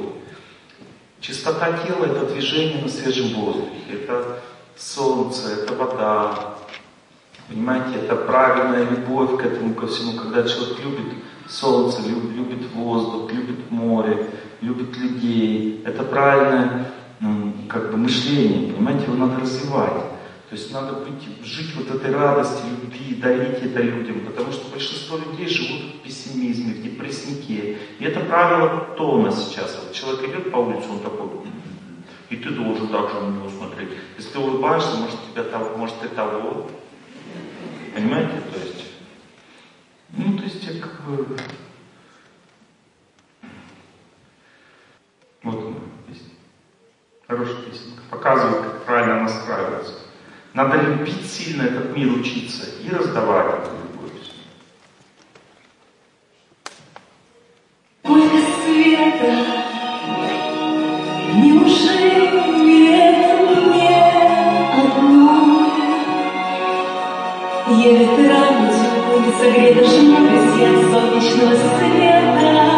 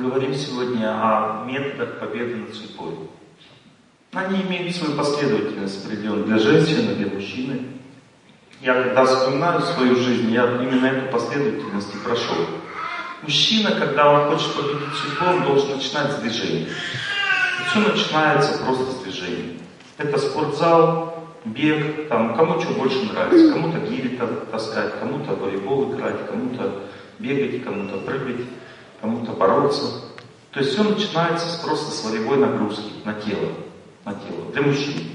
Потом дальше, следующий этап после волевой нагрузки на тело идет формирование режима дня. Мужчина, когда начал двигаться, у него появилась сила воли, воля крепла, он начал менять свою привычку жить. То есть он начинает раньше вставать, раньше ложиться спать, по-другому начинает питаться. Какое-то время уходит на это. Потом следующий этап волевой силы у мужчины, то есть дальше развитие личности у мужчины переходит в работу над вредными привычками. То есть режим дня наладился, значит уже напряжение меньше в жизни. Ему легче уже избавиться от этих привычек. Чтобы избавиться от вредных привычек, он понимает, что нужно заняться делом. Мужчина появляется понимание, что ему нужно трудиться еще, приносить пользу в труде. Труд для мужчины означает волевое усилие, которое приводит к победе, к финансовой победе, победе э, то есть в статусе в обществе и так далее. То есть мужчина должен быть победителем. То есть смотрите, все начинается с движения, заканчивается любовью к труду, и дальше уже духовная практика идет у мужчины. Он начинает, для него духовная практика сначала это посещение святых мест, какие-то добрые дела, потом дальше он постепенно приходит к. Так мужчина развивается. У женщины так развивается. Сначала у женщины идет правильное, благоприятное общение сообщество женщин, общение, которое приносит счастье. Эмоциональное общение такое чистое, светлое, изучение, как правильно жить. Женщины в основном включаются через знания, прямо напрямую. То есть они послушали лекции, начали вдохновились, сердце у них поменялось сразу, у женщин быстро сердце меняется, у мужчин очень туго. И сразу начали правильно жить, женщины быстро воспринимают это. То есть они сразу начинают хотеть правильно жить, пытаться влиять на своих родственников, близких, пытаться правильно питаться. У женщин чаще всего все начинается с питания. То есть первое, что они делают, они начинают менять свое питание. Потом дальше они включают эмоции, общение правильное после питания. Потом режим дня. Когда общаться начали правильно, у них появились силы режим дня себе создать, потому что самой женщины сил нет жить правильно. Нужно общение. Через подружек можно это сделать. Дальше режим дня сформировался, только после этого у женщины появляется движение. Потому что заставить себя бегать женщине крайне сложно. Ей нужно много сил приложить к себе, чтобы ей там выбежать, что-то бегать, там зарядки делать. Очень сложно женщине. Только после режима дня. И уже есть подружки. После того, как она начала двигаться, у нее появляется сила уже ходить в храм и молиться. Волевая сила появляется уже у женщин. Такая последовательность у каждого человека развития. Помогает сильно в этом во всем вегетарианское питание. Не надо усиливать стандарты, понимаете, доходите просто до отказа от мяса, от рыбы, причем сначала отказывайтесь просто от тяжелого мяса, красного мяса, которое является главным канцерогеном, это заявило современное а, сообщество диетологов России. Красное мясо главный канцероген, отказываться от него. Это мясо крупнокопытных животных. Ну, рогатый скот. Главный канцероген. Развитые живые существа, уже опасное мясо.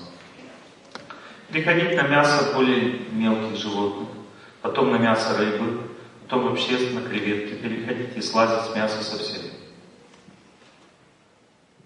Молочное, много сыра есть после этого. С мяса слез, есть на самом деле сейчас столько вообще возможностей. У меня, допустим, ко мне дядя родной приехал в гости, И я ему бутерброд с колбасой даю, он такой ест, говорит, Олег, ну ты вообще герой. Я говорю, а что? Он говорит, ну ты вот не ешь мясо и меня кормишь мясом, потому что я ем. Я говорю, дядя, это, говорю, бутерброд, э, это колбаса, говорю, из чистой пшеницы сделана. Меня, так говорю, друзья делают, я тебя угощаю.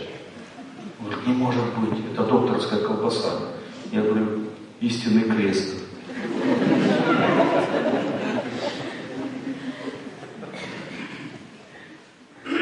И он начал ругаться, говорит, это нас в магазине, значит, тоже без мяса кормят. Вкус такой же. Отличить невозможно. Просто невозможно. Ешь мясо и мясо. У вас тоже продается вегетарианская колбаса. Сейчас начали яйца делать вегетарианские уже в Китае. Один в один просто. Но это не вегетарианская, там уже химия. То есть не надо но есть вегетарианские яйца, придумали тоже. Есть такой способ. Делают это из белка специального. Ну, то есть вегетарианский продукт, хороший, яйца прям. Такие, вкус точно такой же. Ну, то есть все это есть уже, можно, ей, мои друзья вот перешли с, с мяса, начали есть вегетарианскую колбасу, просто уплетать и все. И ощущения нет, что они без мяса. У меня есть опыт моего знакомого, он в одном студенческой столовой а, сделал вегетарианское питание, и при этом никто даже не узнал, что это вегетарианское питание. Он поил всех кофе, который не является кофе, сосиски им давал, котлеты, колбасу. И все это было чисто вегетарианское. И кофе было без кофе. Они этим год целый питались, потом только узнали, что мяса нет. И всем очень понравилась пища, все были довольны. Вот. На фестивале благости у нас тоже люди приезжают и думают, как я буду жить без мяса две недели. И люди так наедаются, так вкусно, так сытно, что они потом уезжают уже с мясом не хотят. Поднимите руку, кто так вот такой опыт получил на фестивале благости. Он, видите, есть люди. Сытно было кушать? Вкусно? Мясо хотелось? Нет. У меня был у мужчин мужской клуб позапрошлом году. В прошлом году на фестивале благости. Я мужчин спрашиваю, ну честно, мужчины, поднимите руку, кому мясо хотелось во время фестиваля. И один мужчина Остальные не хотелось. Все остальные говорят, да он демон. На него так. Подсмеялись над ним. Вот. Не нужно это питание человеку. Никому. У меня есть один знакомый священник православный, с ним говорил, он тоже у нас тоже это знание есть, но оно не для всех. Для только избранных, самых развитых людей. Монахи многие отказываются от мяса в монастыре. Там и так мяса нет, то есть там одну рыбу питаются, но они даже от рыбы отказываются. Ну, то есть это знание везде есть. Иначе бы не был пост от мяса. Да? Зачем поститься, если это хорошая пища? Сам по себе пост на отказ от мяса есть во всех духовных традициях. Но это означает, что эта пища не очень хорошая. Может ее вообще не есть, особенно в наше время, когда и так хватает проблем. Не торопитесь к этому, просто начните жить правильно, работайте над собой, кушайте то, что хочется. Постепенно вы придете к тому, что надо. Если вам захочется бросить еще молочную пищу, я вам не советую. Я до сих пор ее ем, потому что это опасно переходить на, на веганство. Ну, то есть можно истощение получить. Некоторые люди не выдержат. Это более высокий нейрогетический уровень питания. Меня есть знакомые, которые питаются всего несколькими видов фруктов. Кокос, там еще несколько видов фруктов они питаются. Все, больше ничего вообще не едят. Здоровые, без проблем вообще. То есть это возможность переваривать, усваивать пищу, от этого все зависит, понимаете? То есть, если вы искусственно это сделаете, вы начнете болеть. Например, женщина, особенно когда вынашивает ребенка, ей нельзя в этот день переходить на вегетарианство, потому что она, ну, надо в это не в таком состоянии делать. У меня одна знакомая перешла на вегетарианство и через пару месяцев забеременела, и все равно вернулась к мясному питанию выносила ребенка, потом опять перешла на вегетарианство. Потому что организм не смог, не перестроился, не смог переключиться. Ну, то есть здесь нет. А? Ну, всех по-разному. Где-то полгода, наверное, год. Бывают случаи, редко очень, бывают случаи, у меня есть два случая в моей жизни такие, когда человек занимается духовной практикой, питается вегетарианской пищей и начинает худеть. Ну, то есть организм не может переключиться на этот уровень. И он потом принимает решение попробовать есть рыбу. Потому что уже истощен человек, он не знает, что делать. Начинает есть рыбу и поправляется, ему легче становится. Но это всего два случая в моей жизни. Два случая. Остальные, наоборот, чувствуют, как я когда бросил есть мясо, у меня прошел хронический гастрит, у меня была предасма, задыхался я. Вот. И много всяких, всякой ерунды лишней в организме. Жар из лишних перестал меньше и так далее. То есть я прям почувствовал себя здоровым. Это произошло у меня 23 года. Когда мне было 23 года, я бросил есть мясо. Сейчас мне 53. Ну, 30 лет без мяса, если бы оно нужно было, я бы по-любому уже бы как бы загремел костями и так далее. Я все меньше и меньше ем, потому что больше усваивается пища. Меньше потребность организма в. Пищеварение сильнее стало, и одно время я даже поправился за вегетарианское питание, потом начал себя ограничивать, понял, что я переедаю. Величевую зелень в рационе все больше и больше пищи. Уменьшаю зерно, там более тяжелое питание. Чувствую себя отлично не болею, не ходил, не хожу обследоваться вообще. Уже не обследовался лет где 10, наверное. Вообще никакие виды обследования, кроме зубов. Зубы только обследуются.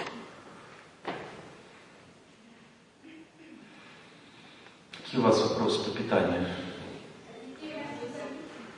Детей обязательно надо кормить мясо, понимаете? Потому что мясо это все-таки, вот как вы не говорили, это самая полезная пища на земле. Поэтому дети без мяса расти не смогут. Вы спросите у врачей, они вам то же самое скажут. То же самое. Без мяса дети нет. Ни, ни в коем случае. И сами экспериментируйте, а на святом не надо.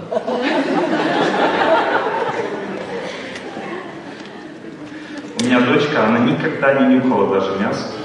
Выросла очень крепкой девчонкой, не болела. И всем остальным того же желаю. Все мои знакомые, друзья, которые меня окружают, сотни человек, у них дети не едят мясо, очень хорошо себя чувствуют, здоровые, счастливые, никакой анемии, никакой там э, истощения, никакой задержки роста, растут как эти, просто очень сильно, крепко, крепкие, здоровые дети. Мои хорошие, вас зомбировали, просто зомбировали этим мясом. Услышали? Ваше понимание – это понимание зомби. Люди, которые живут без мяса, чувствуют себя в тысячу раз лучше, здоровее, и дети лучше себя чувствуют, и растут лучше, и все у них классно. Понимаете? И понять это можно, если ты начинаешь развиваться, работать над собой. А если уж говорить честно, в ведах написано, что человек, который занимается духовной практикой и ест мясо, просто портит себе жизнь. Создает лишние трудности. И все. Если вы отказываетесь от этого питания, вам легко заниматься становится и вообще отлично. И жизнь тоже. И легче бросить потом вредные привычки становится. Потому что негатива в мышлении становится меньше. Мясо является главной причиной рака на Земле. Главнее причины нет. Даже никотин не такая сильная причина, как мясо. Большинство врачей с этим уже начали соглашаться. В Китае провели глобальное исследование. Считается в организации здравоохранения самое большое исследование на Земле. Миллионы людей участвовали в этом исследовании, которое доказало, что мясо является главным канцерогеном. Все люди, которые не ели мясо, все, которые ели, участвовали в этом исследовании, посмотрели статистику, оказалось, и они подали эту информацию в Всемирную организацию здравоохранения. Это было где-то лет года 4 или 5 лет назад. Тут же Всемирная организация здравоохранения эту научную работу выставила на показ, и все там весь мясной бизнес просто взбунтовался, начали шантажировать ВОЗ. То есть на них просто давить.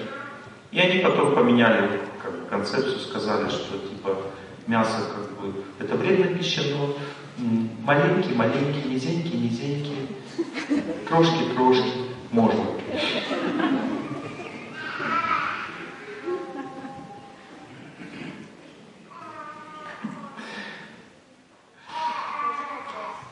А? Вы видели, как их выращивают? Видели, нет? В вы зайдите, посмотрите. Для того, чтобы грибы росли, им нужно темное, мокрое пространство.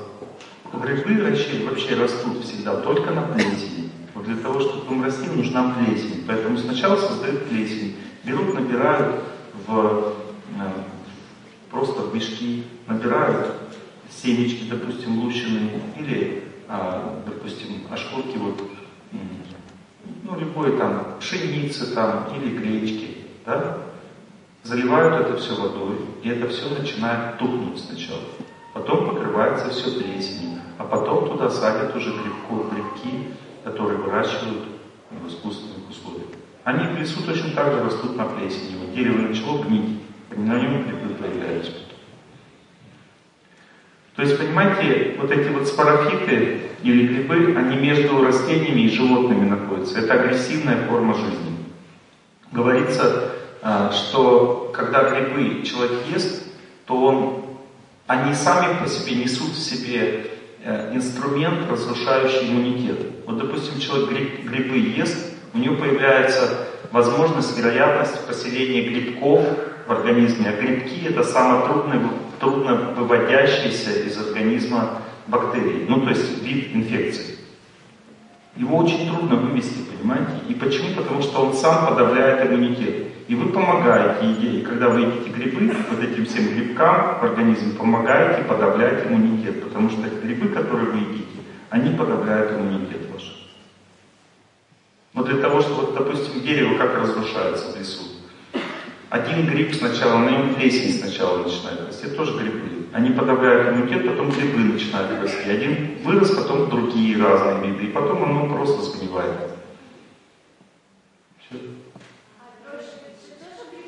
А дрожжи это такой классный продукт, вы просто понюхайте, какой запах.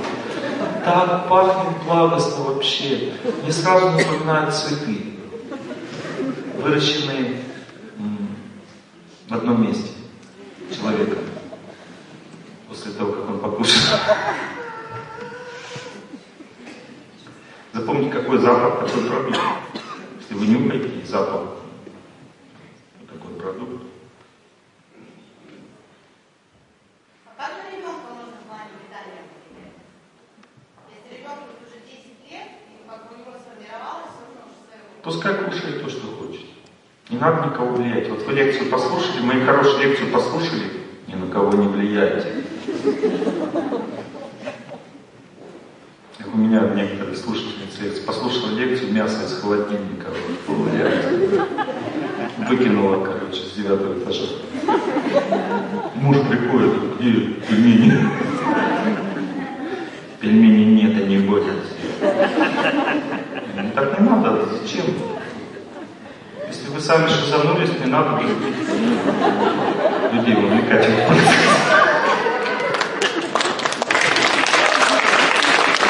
Экспериментируйте на себе, что вы экспериментируете на других?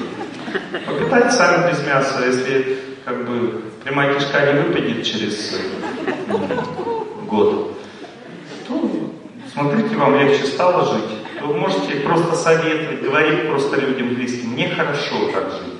Может быть, им тоже захочется. Не надо никого насиловать. Понимаете, если вы насилуете знанием людей, противоположный результат будет. Особенно ребенку, если заставлять отнимать у него пищу, так он озвереет просто.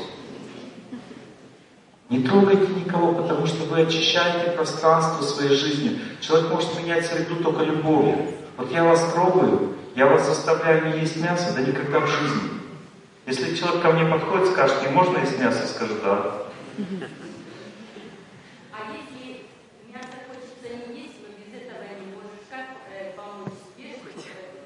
Я вам и говорю, что нужно развивать себя как личность. Есть разные энергетические уровни. Когда вы перескочите свой энергетический уровень, на следующий выйдете, вы даже не заметите, как у вас перейдет питание другое. Я не заметил, когда я бросил мясо, понимаете? Я начал бегать, начинать, начал заниматься йогой. Это было 22 года. 23 года я уже мне не захотелось мясо просто. Не, не, не хотелось его есть. Я перестал просто его есть, и все. И даже не помню, когда это произошло толком. В какой-то момент я совсем перестал. Мне не нужно просто. У кого так же произошло, поднимите. Ну, видите, вот много людей. А кто не может бросить, поднимите. Не бросайте. Ничего не бросайте, просто живите правильно. Я во время беременности не ела мясо. Ну, бывает такое. Это только в Сибири. Да, сибиряки, они такие, я что, я не ем мясо.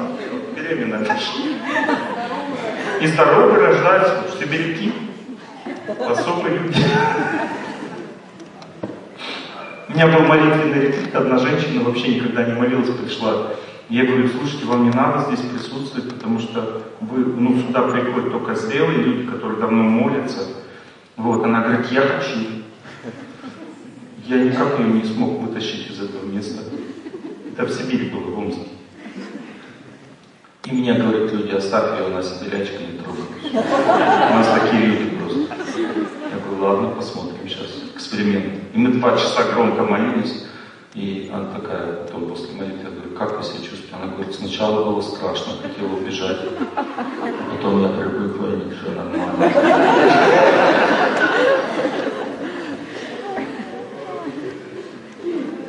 Что я вам здесь люди, они такие. Очень сильно, если что-то поверили, настроились, все. Это же Восток уже, восточная часть. Знаете, что стороны света влияют на сознание сильно? На Западе, западная страна, она привязывает человека к материальному богатству. Люди там помешаны просто на работе, на деньгах, работоголики просто все. Запад. Юг привязывает человека к наслаждению. Человек становится балдежником, наслаждается жизнью. Хорошо. Север привязывает человека к глубокомыслию. Он погружается в себя, становится таким, рассуждая много о жизни. Север. А Восток привязывает человека к духовной практике. Поэтому Восток самое лучшее направление. Надо спать на Восток головой. Направить свою жизнь на Восток надо. Восток это, это там, где Бог. Главное, что на север не спать. На север, как бы, ну, некоторые говорят, нельзя астрологии, я сплю. Когда человек спит на север, у него охлаждается голова. Если жарко человеку на север хорошо спать, он охлаждается. А если холодно, на юг спит, он нагревается. На восток он приближается к Богу. А Запад отдаляет? А Запад отдаляет от Бога, но приближает к деньгам. Если совсем туго стало, допустим, на Запад начал спать, я полегче. Не надо быть фанатиком, изучайте, как устроен этот все надо. Ваш вопрос, да? Крайнего Севера как раз Увези тебя в тундру. Вот, у нас же получается полярная ночь, полгода идет, мы не видим солнца. Вот, и вопрос про а, питание. По режиму дня все. Нет, все хорошо. Колебания Солнца есть, понимаете? Есть нижняя позиция Солнца, есть верхняя. Просто она не, не может, ну, как бы, движение Солнца ниже амплитуды движения Земли. Поэтому а, чуть-чуть светлее, чуть-чуть темнее. Все равно есть эти колебания, и в это время меняется пищеварение. Но лучше не жить там. Там, где нет дня и ночи, лучше не жить. Надо оттуда выматывать. Когда-нибудь. Вот. Когда-нибудь, да. Ну, когда-нибудь. Молитесь, и все получится. Мы поедем, мы помчимся на аллеях утром ранним, и отчаяние ворвемся прямо в светлую зарю. Надо оттуда уматываться. Там Хорошо, полгода день, полгода а, день. Можно вопрос как раз по питанию? То есть, смотрите, получается, на одном молоке сыр, я так не проживу. Нет, а, однозначно. Вот, и... Ну там же есть овощи, там Там есть овощи, ну какие? Лук, получается, помидоры, огурцы. Которые, в принципе, ну, они Питайтесь, тебе мало там... питайтесь как можете. То есть И я, в принципе, как бы, ну, я два года не ела мясо. Вот, И? то есть я год отказывалась. Сейчас опять начинаю есть, есть курицу. Вот. Но курица это же не мясо. Курица не птица, да? Вот я хотела спросить просто, то есть э, для севера же нормально, это нормально? Лучше рыбу. Лучше рыбу. Ну, вообще лучше как раз на рыбе. Вот если я оставлю в рационе рыбу, рыбу. севера это будет нормально. Ну, я думаю, что, думаю, что да. То есть лучше всего жить, чем помирать, понимаете? Если вы Ну да. чувствуете, что уже не можете жить, ну живите как можно. Кстати, в Ведах написано об этом, что в войну, когда голод идет, нечего есть, люди могут есть животных для того, чтобы выжить. И это не является грехом. Грех есть, когда тебе есть что кушать, ты как бы ешь вот эту тяжелую пищу для судьбы. Война это не является тяжелой пищей, там люди просто выживают. Север, мне кажется, как война, жить на севере тяжелая. Поэтому как бы, экстре- экстремальные условия жизни просто все. Что делать?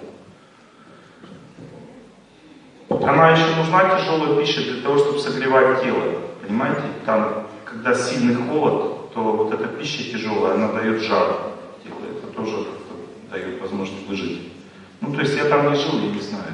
Ну, я думаю, что я бы выжил и так, но все равно тяжело будет. Лучше оттуда ума. Бог поможет.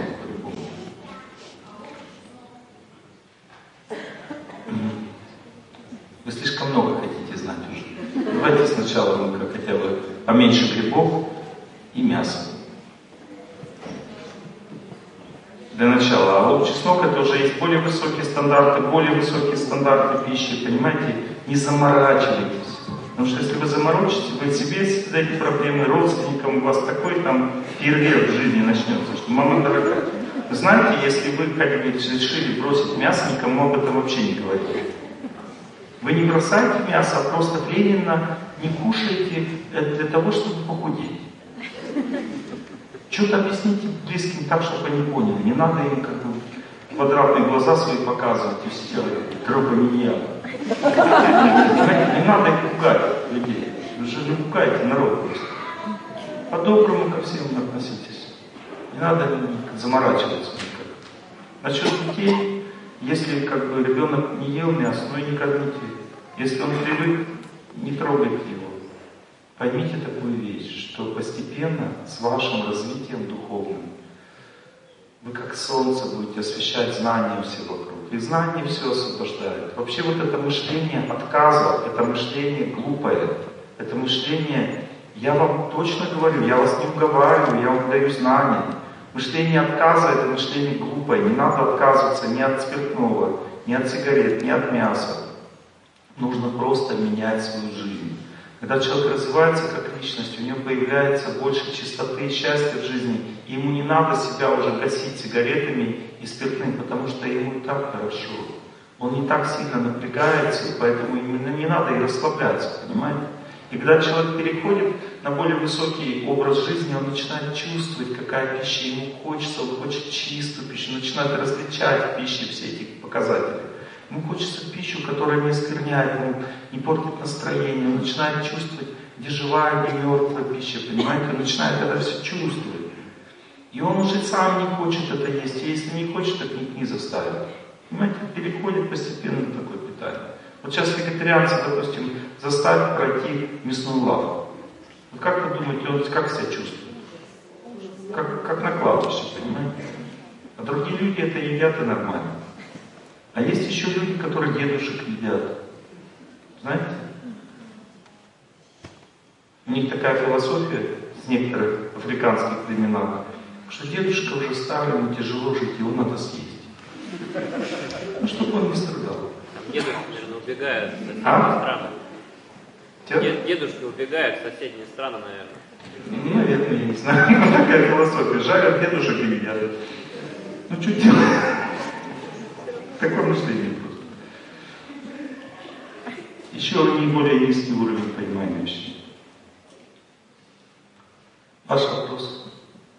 Развивайте мышление просто. Так более чистым и светлым вам все откроется в жизни. Это все само собой происходит, не надо себя мучить, насиловать. Я бы написал на этом кандидатскую диссертацию. Я исследовал больше тысячи человек.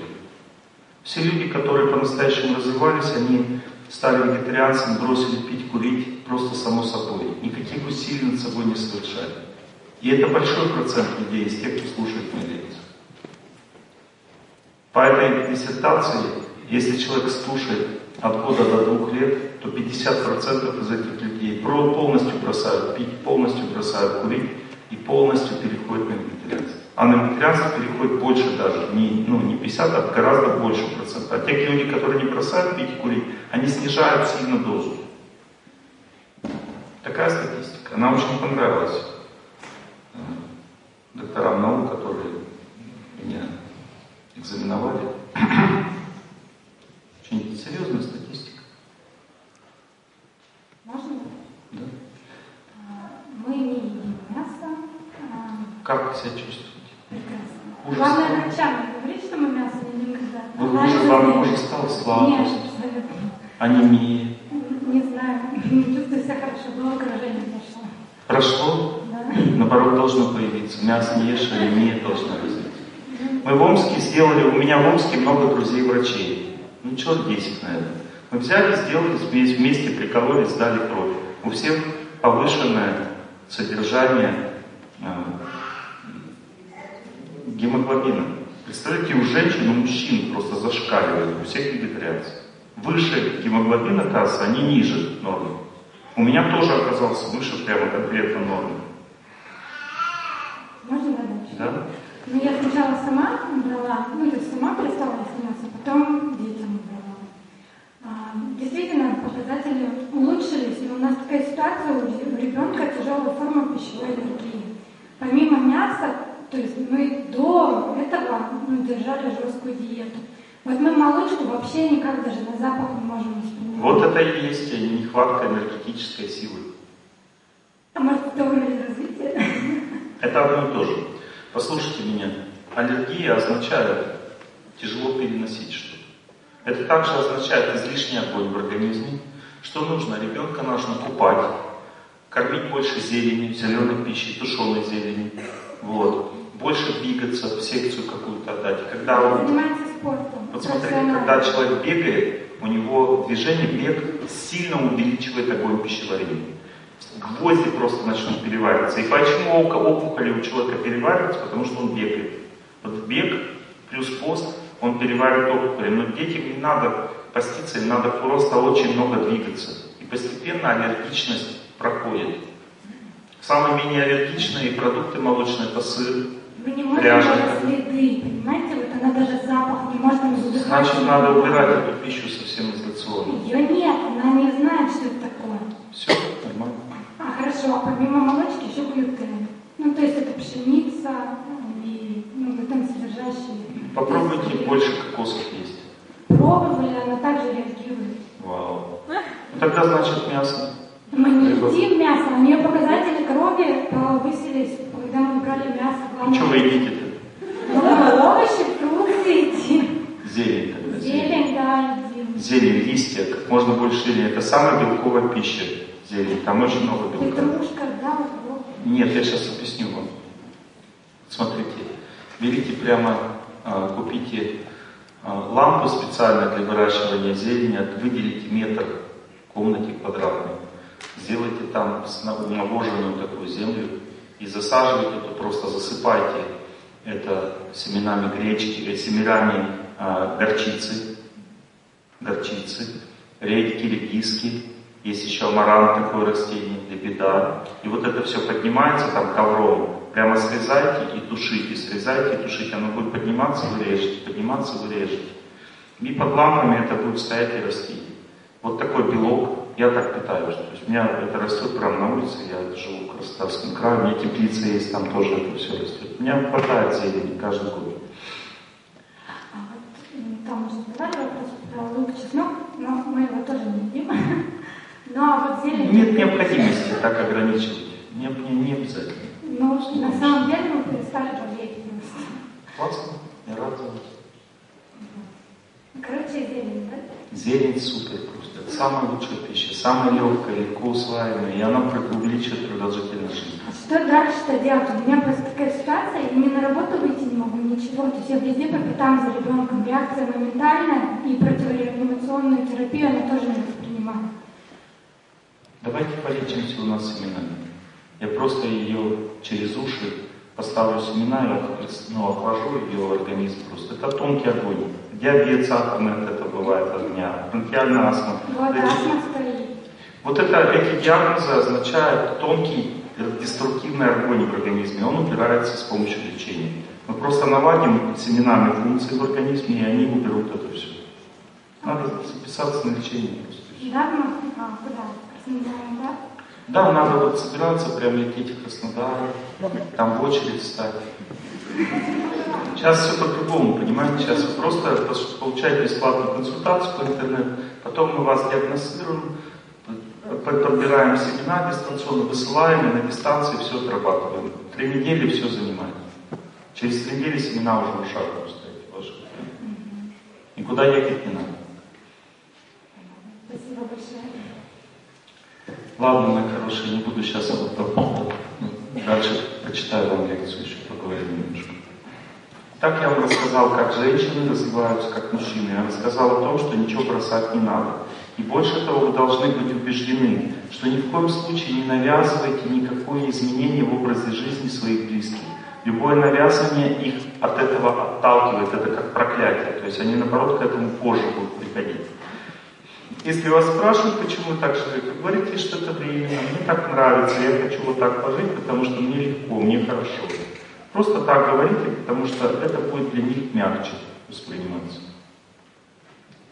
Я вам расскажу, почему чуть попозже, почему так люди воспринимают. Но это чуть попозже. А сейчас я хочу вам рассказать вот этот принцип.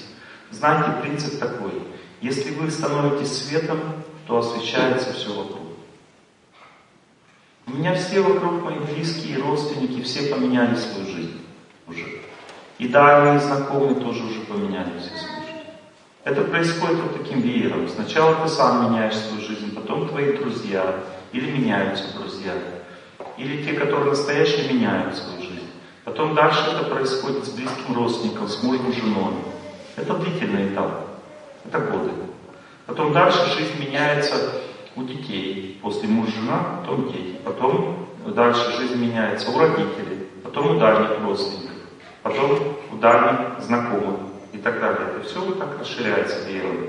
Чем больше вы будете работать над собой, развиваться, тем больше ваша среда жизни будет очищаться от всего неправильного.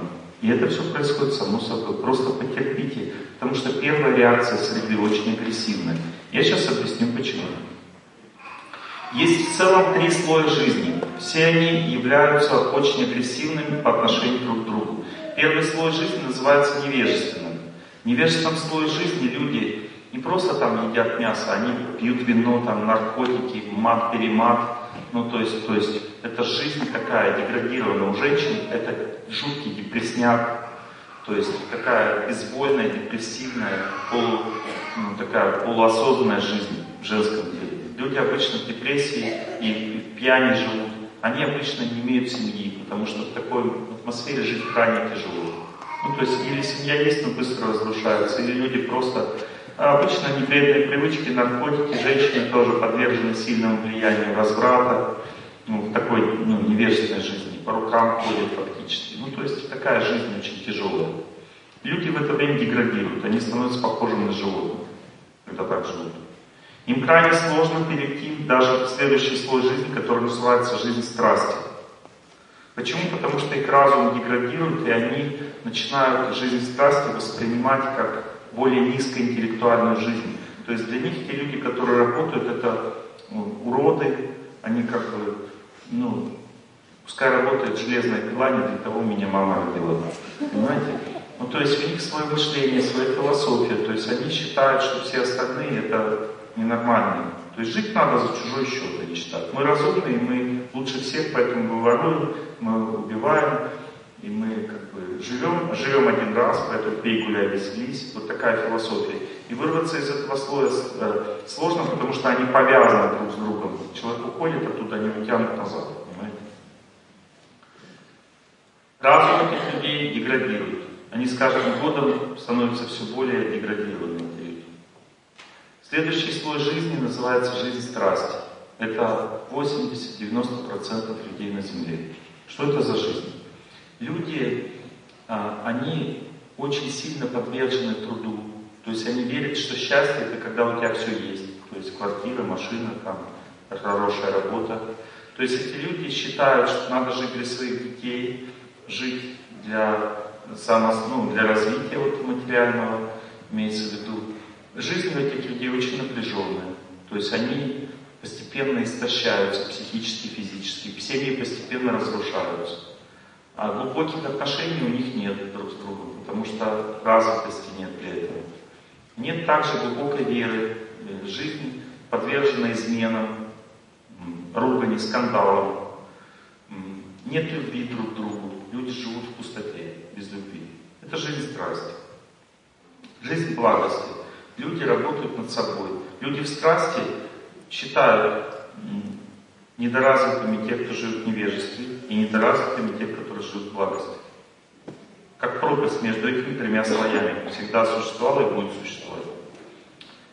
У людей страсти разум очень жестко застывший, он никуда не движется.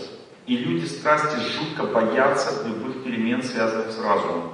Например, все, что связано с изменением веры, с изменением образа жизни, они воспринимают жутким страхом. То есть для них главное, чтобы жить как все. Вот все вот так живут, и ты живи так же. Чуть-чуть выпивают, ты чуть-чуть выпиваешь, чуть-чуть курит, ты чуть-чуть кури.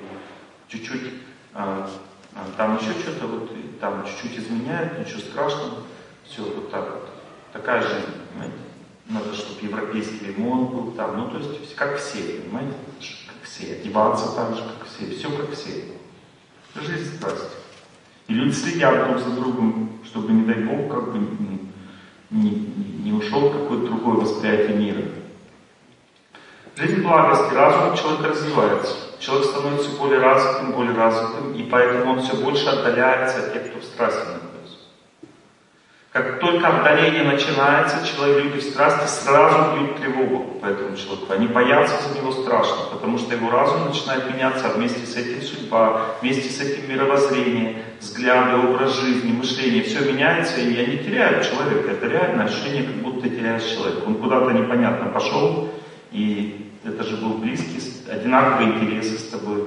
Вы вместе с ним в парк ходили, вместе бухали, а теперь как бы он не бухает, в парк не ходит слушать лекции какие-то там, я желаю всем счастья, я желаю всем счастья.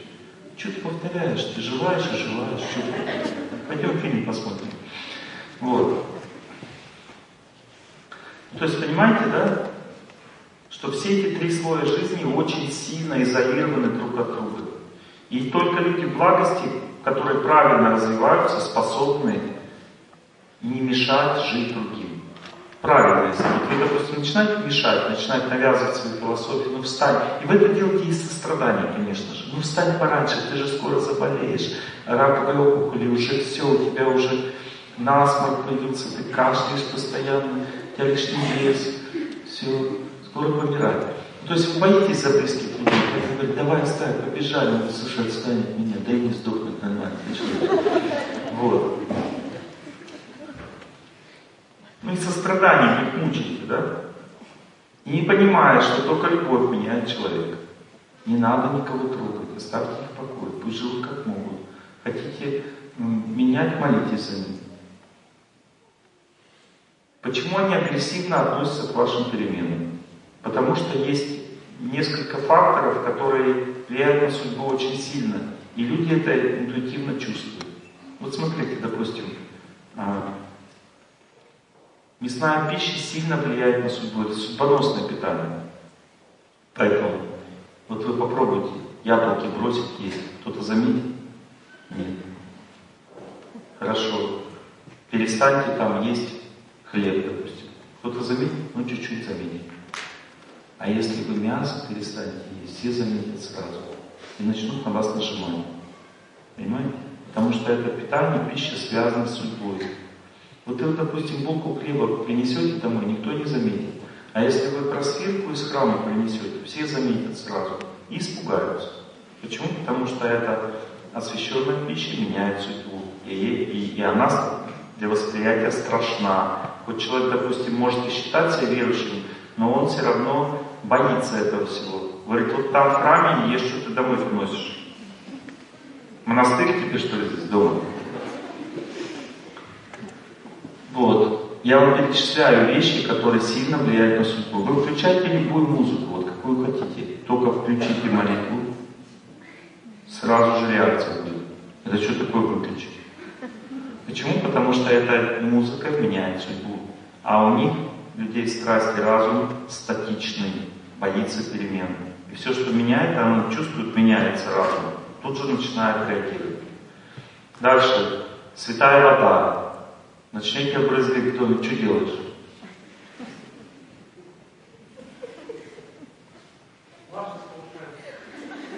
Они все равно будут чувствовать. Вы хоть что говорите? Он говорит, нет, я чувствую, что это не так, ты что-то другое делаешь. Не надо это здесь делать. Лекции наслушался, всякую ерунду делаешь. Попробуйте, вы увидите, реакция сразу идет молниеносно. Вы можете даже приготовить, вот, проэкспериментировать своими близкими. Э, приготовьте освященную пищу. И точно такое же блюдо не осветите. И дайте ему вот на тарелке две, две порции одного и того же блюда. Он съест неосвященную, освященную, начнет есть, скажет, что такое, что такое. И будет бояться, когда есть. Не дай Бог вам одеть какие, какие-то элементы духовных одежд, связанных с верой. Вот хотя бы какие-то элементы. Сразу испуг у близких людей. Сразу испуг. Понимаете? И т.д. Храм вызывает испуг. Люди боятся в страсти ходить в храм. Ну, то есть, все это означает просто смена восприятия мира, смена жизни, смена судьбы, и поэтому это вызывает у людей жуткий протест. И не удивляйтесь, что это будет происходить у ваших близких. Не надо э, их за это порицать. Просто по-доброму к ним относитесь, потому что они на таком уровне развития находятся. Все люди находятся на разных уровнях развития. Смотрите, если говорить о глобальном развитии сознания, да, то я вам сказал, сон без сновидений – это растительная форма жизни, сон со сновидениями – животная форма жизни. А, и пробуждение у животных идет разное. Чем более развитые животные, тем более пробудившиеся. И дальше пробуждающееся сознание. Это уже человеческая форма жизни. Но она имеет три сознания человеческой формы жизни пробуждающее сознание, пробудившееся сознание и бодрое сознание. Вот теперь слушайте, что такое пробуждающее сознание. Человек с пробуждающим сознанием не верит в то, что он будет жить еще раз. Он не верит в закон судьбы, что посеешь, что и пожнешь. Человек с пробуждающим сознанием не понимает, что такое совесть до конца. Он знает, слово есть совесть, но что такое совесть, он не понимает до конца. Человек с пробуждающимся знанием, любовью считает секс. И считает, что секс это основа жизни. И человек с пробуждающимся сознанием считает, что главное в жизни это достаток. Покой и достаток. Счастье для него это покой. Ну то есть, когда все хорошо, это счастье. А это просто покой, это не счастье. Счастье, настоящее счастье, соткано из гармонии, глубины, чистоты, самопожертвования. Это счастье. Люди с пробуждающим сознанием даже не понимают, что такое счастье настоящее. Они стремятся к покою. Они не знают, что есть следующая жизнь. И так далее. Просто не знают ничего этого. Понимаете?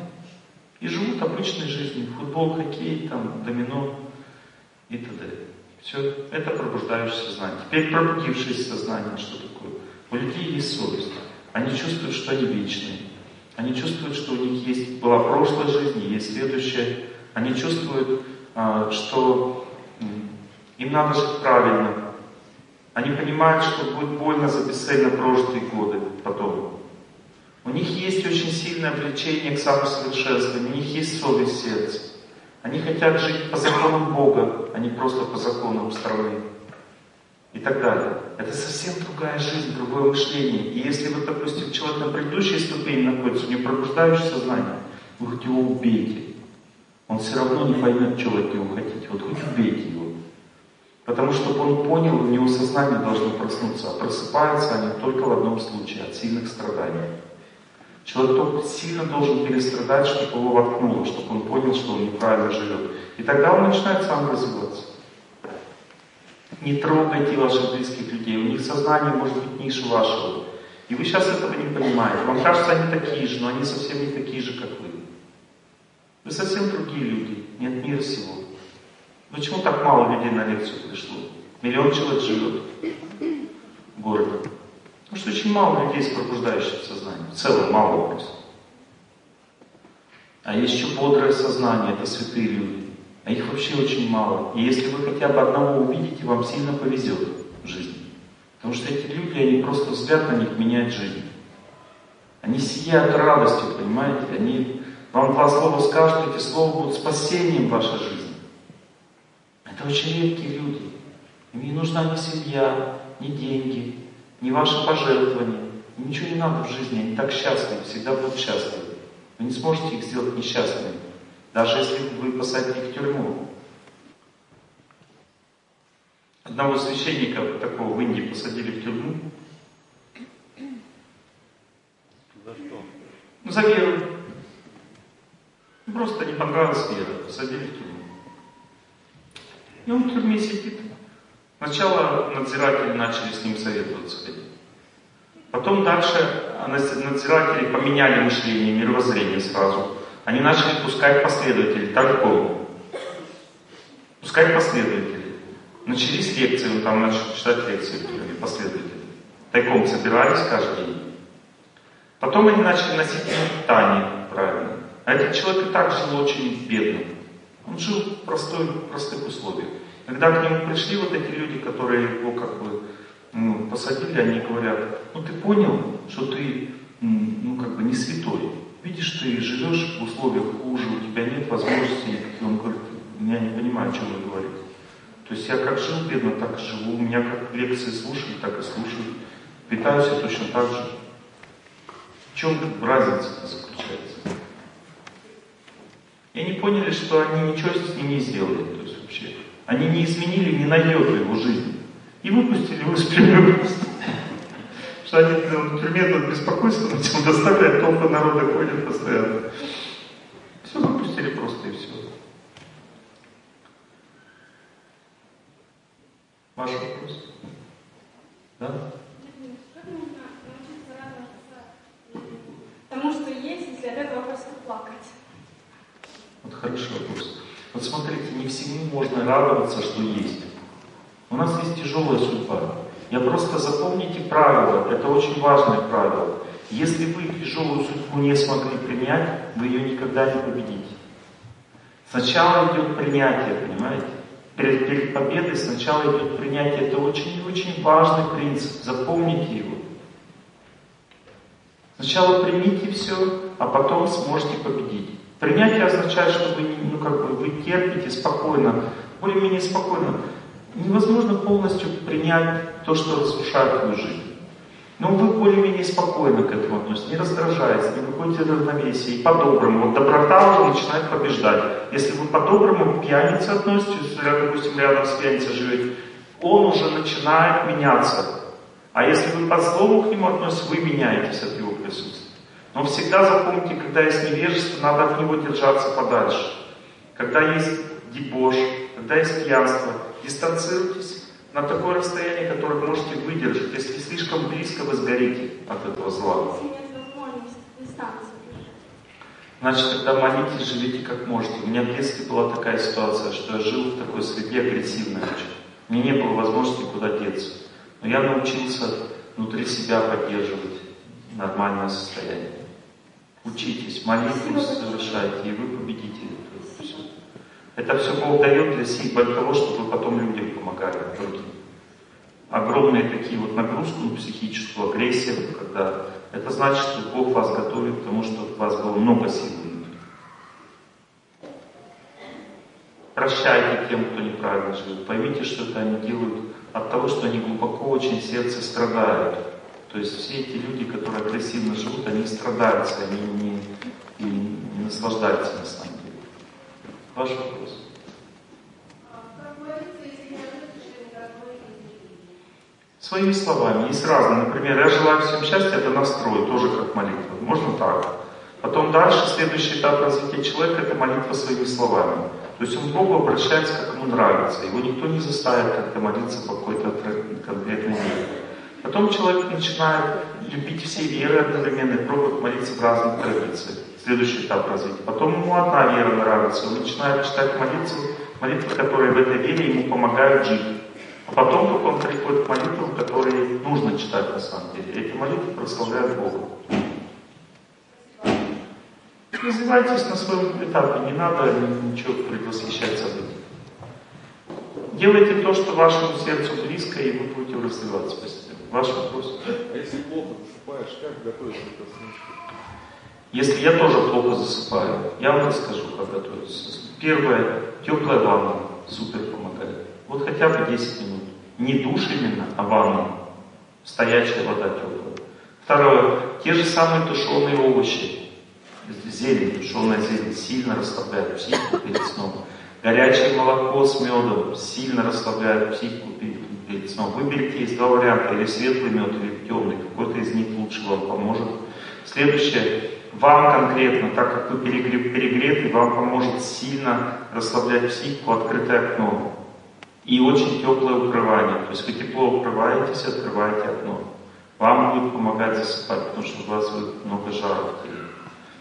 Вот. Вам будет помогать, если вы будете слушать очень приятную какую-то мелодию, музыку, и будет мешать, если вы боевики всякие будете смотреть. А вам будет хотеться именно это. Что-то спокойное, расслабляющее. Пение какое-то расслабляющее надо слушать перед сном. Счастливое, что дает, приносит счастье, успокаивающее. Например, сейчас включу такую музыку. Вечернюю музыку. Духовное есть такое понятие вечерняя духовная музыка. И такая, такие мелодии существуют. Вечерний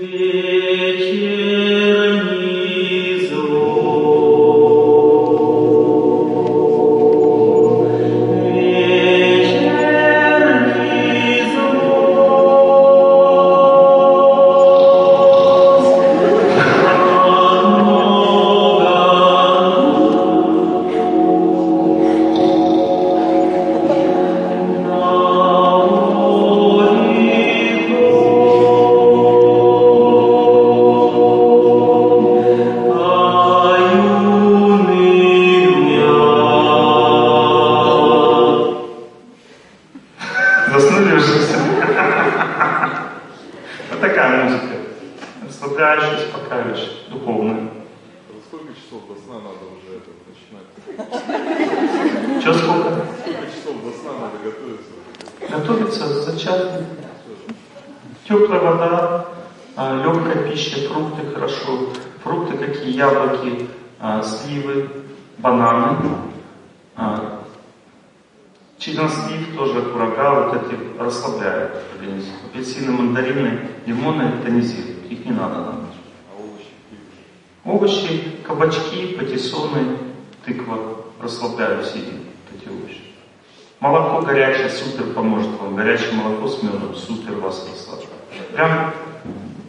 питание, вот этого горячее молоко с медом. Позже всего. Перед сном прямо, ну не совсем прямо, чуть пораньше, за часик где-то. У вас здесь есть доктор юридический. Это редко, когда в каком-то городе профессиональный доктор юридический живет. Субатялов его фамилия. Вот. И он меня страшно критикует, что я советую молоко перед сном Он говорит, надо пить за час, за два до сна. По юридии, согласно вот пейте так, как положено. А если сильно мерзнешь?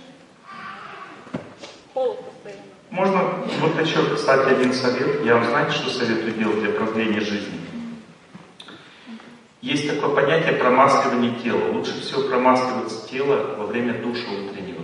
Вы утром стоите под душем, и когда вы намочили тело, есть три типа масла, которые никогда не перегревают. Это кокосовое масло, кунжутное светлое масло и топленое сливочное масло. Из этих трех одно вам подойдет. Если вы будете промасливать свое тело по утрам, и вам будет мерзнуть, вы мерзнуть, мерзнуть будете перед сном по вечерам, можете также э, под теплой водичкой постоять вечером и опять сделать то же самое. Потом после масла вот вы растираете на мокрое тело капельки прям масла, его не видно. А потом еще чуть-чуть обливаетесь, обтираетесь полотенцем. И у вас вообще только запах масла остается. И это масло улучшает кожу, морщины убирает, улучшает волосы, ну то есть питание волос. Тело становится, иммунитет тела увеличивается, пищеварение увеличивается, настроение у человека увеличивается и так далее. И вот такого тюбика масла хватает на два месяца. Очень мало масла идет. Каждый день? Каждый день по утрам. А вечером, если человек мерзнет, все равно, если утром промаслить, все равно мерзнет, тогда вечером еще такое же дело. Вы почувствуете, какое масло вам подойдет, одно из трех. И потом всю жизнь можно им мазаться. А? Субботал? Нет, здесь Новосибирск. Знаете, сейчас в наше время так сложно найти врачей вообще. Колоссальную трудность представляет. Но если вы захотите найти, просто набирайте слово Субакялов в интернет. И через 5 секунд вы узнаете, он принимает. Сложно так. Но если вы хотите найти все-таки, то это будет несложно. Ваш вопрос? Вы вчера на говорили о сдерживании негативных э, всяких эмоций, гневливости, там, раздражительность. Не, не надо включать подсветку, вы, вы меня слепите. А, мне хотелось бы еще один вопрос, ну, как бы связать с этим вопрос. А, а вот есть там другая точка зрения, что сдерживать эмоции несколько вредно. Вот как вот это, здесь баланс найти? Сдерживать эмоции вредно, но переводить их в правильное русло полезно. Поймите, что если есть гнев, значит это означает, что вы не понимаете людей, у вас не хватает доброты. Это значит, что вам не хватает пожертвований. Вам надо жертвовать что-то. Дарите подарки, кормите, что-то делать для людей. И у вас зовется достаточно доброты, чтобы понимать людей. Тогда вы не будете гневаться. Ну, то есть переводите отрицательные эмоции в положительные, меняйте восприятие мира. Обида то же самое, только по-женски, непонимание человека. Когда человек добрый, по-доброму относится к человеку, он его понимает, когда он не обижается. А мужчина это общая проблема. Я просто чувствую себя да, с да. точки зрения эмоциональности таких достаточно деревянным. То есть я реально там а, много от чувствительных людей, от женщин много не понимаю. Да, да, да, это мужская, вообще мужская природа. Гнев, деревянность чувств. Это так соткана мужская психика.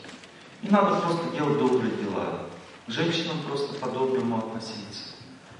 Дорогие женщины, пускай у вас в жизни все будет хорошо.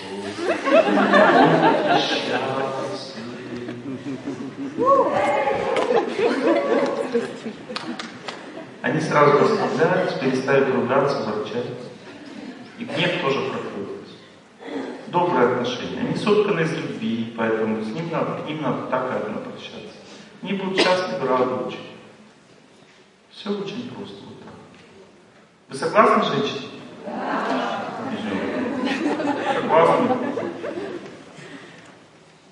Доброта нужна во, все, во всех случаях жизни. Запомните, доброта это единственный способ строить семейные отношения.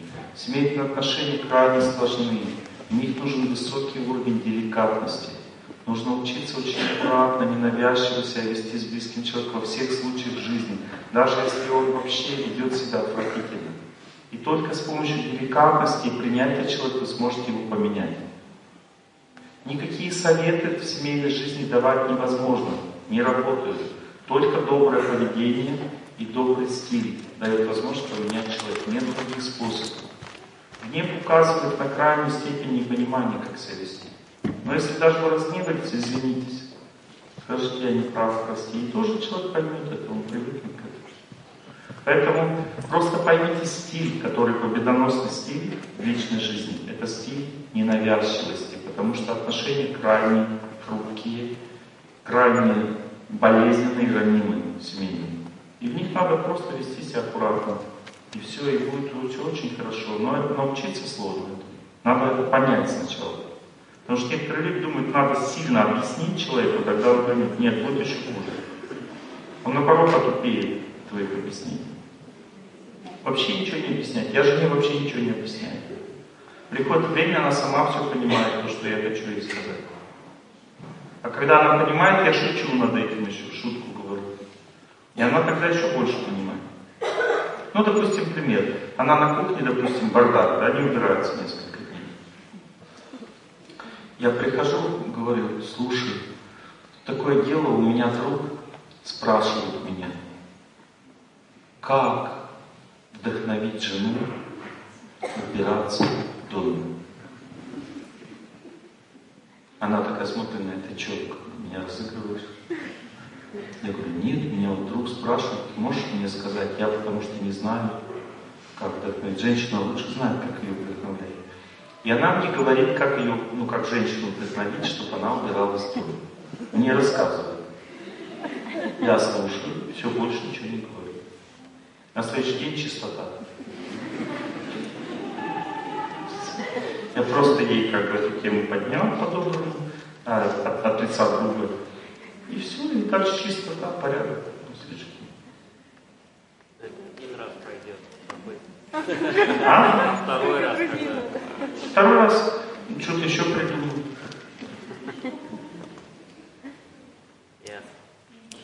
Например, а, например, белье сушится и не нравится, когда я мимо хожу, и она такая, не подходи к белью. Ну, короче, замучила меня уже.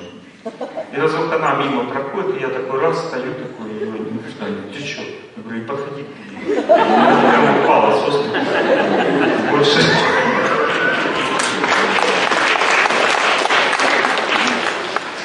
И больше меня не трогал после этого. Иногда бардак, допустим, на кухне, я прихожу, начинаю мыть. Но, естественно, мою не, мою не так, как она. Женщина и женщина чище все делает. Я начинаю мыть по-мужски. Вот радостно такие песни подпеваю. Она говорит, уйди с кухни. Я ставлю, говорю, конечно, конечно, ты лучше сделаешь сто раз. И ухожу просто. На следующий день чистота.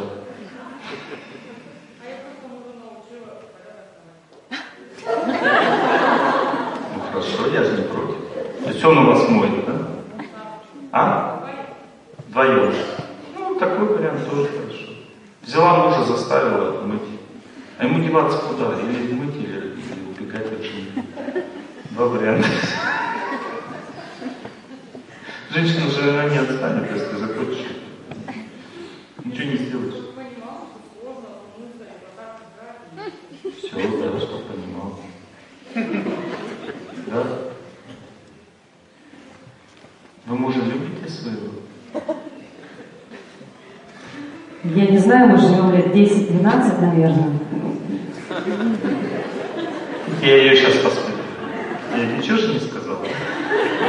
Просто задал вопрос. Ну да, сколько он меня вытерпел, я уже спокойнее начала себя вести, потому что у меня к нему уважение. Молодец. Олег Геннадьевич, у меня такой вопрос по здоровью. Смотрите, например, если я алкоголик, то что, мне нужно делать, просто успокоиться? Вам надо просто дальше слушать лекции, работать над собой, молиться. И все пройдет. Ну а если я, например, туго думаю, я уже лет пять, наверное, вас слушаю, уже очень хорошо мне изменила жизнь, и продолжаю спокойно вас слушать, пить пиво, радоваться и спать, и ложиться спать. Продолжайте, все нормально. Продолжайте слушать лекции, и постепенно у вас жизнь изменится. Вы, хорошо, поймите, что это сто процентов так. Приходит время, и все меняется. Но если вы будете дергаться, будет хуже. Потому что пиво означает веселящий дух. Это влияние духов на сознание. И от духов, духи как держат возле себя человека.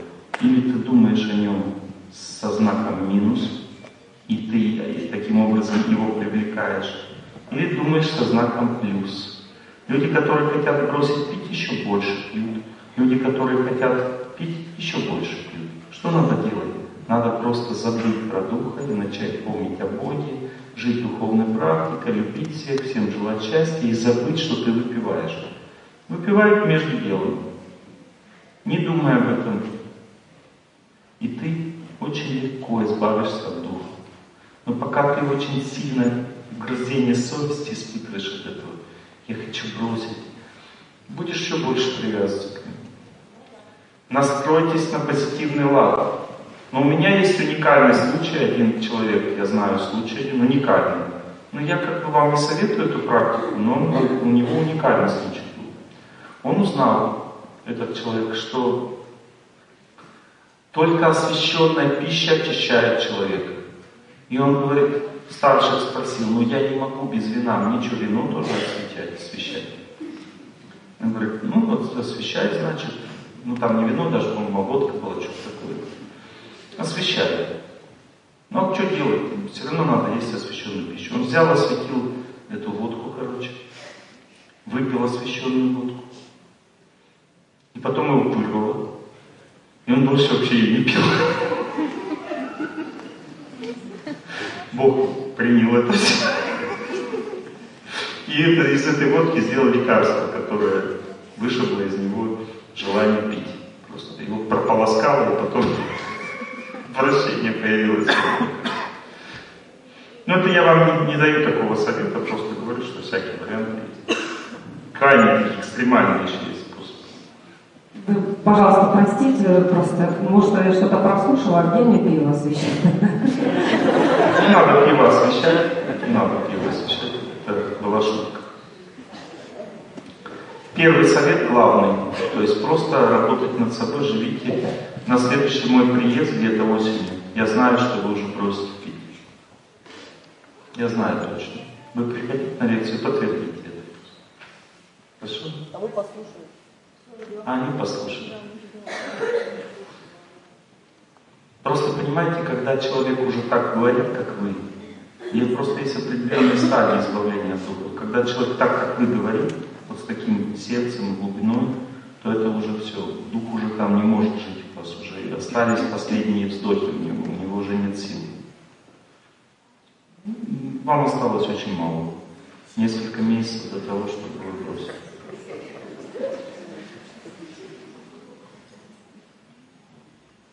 Я не так что-то сказал. Осталось очень мало. Осталось очень мало. Вам осталось осталось очень мало. Но вы как бы не дослушали фразу. Это из английского юмора, да? Сэр, вы лошадь. Мою не видали?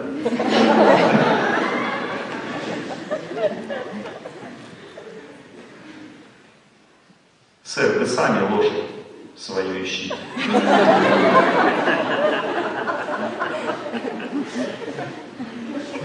Английский юмор. Деликатный. Ну ладно, мои хорошие, нам пора уже заканчивать. Все сели прямо. Потренируемся, пожелаем всем счастья.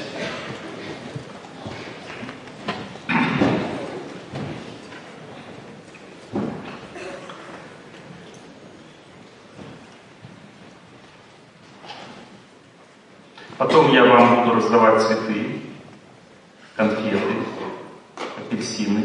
И потом меня не хватает за шкирку, потому что я буду общаться с клубом «Благость», и после этого я сразу поеду в аэропорт.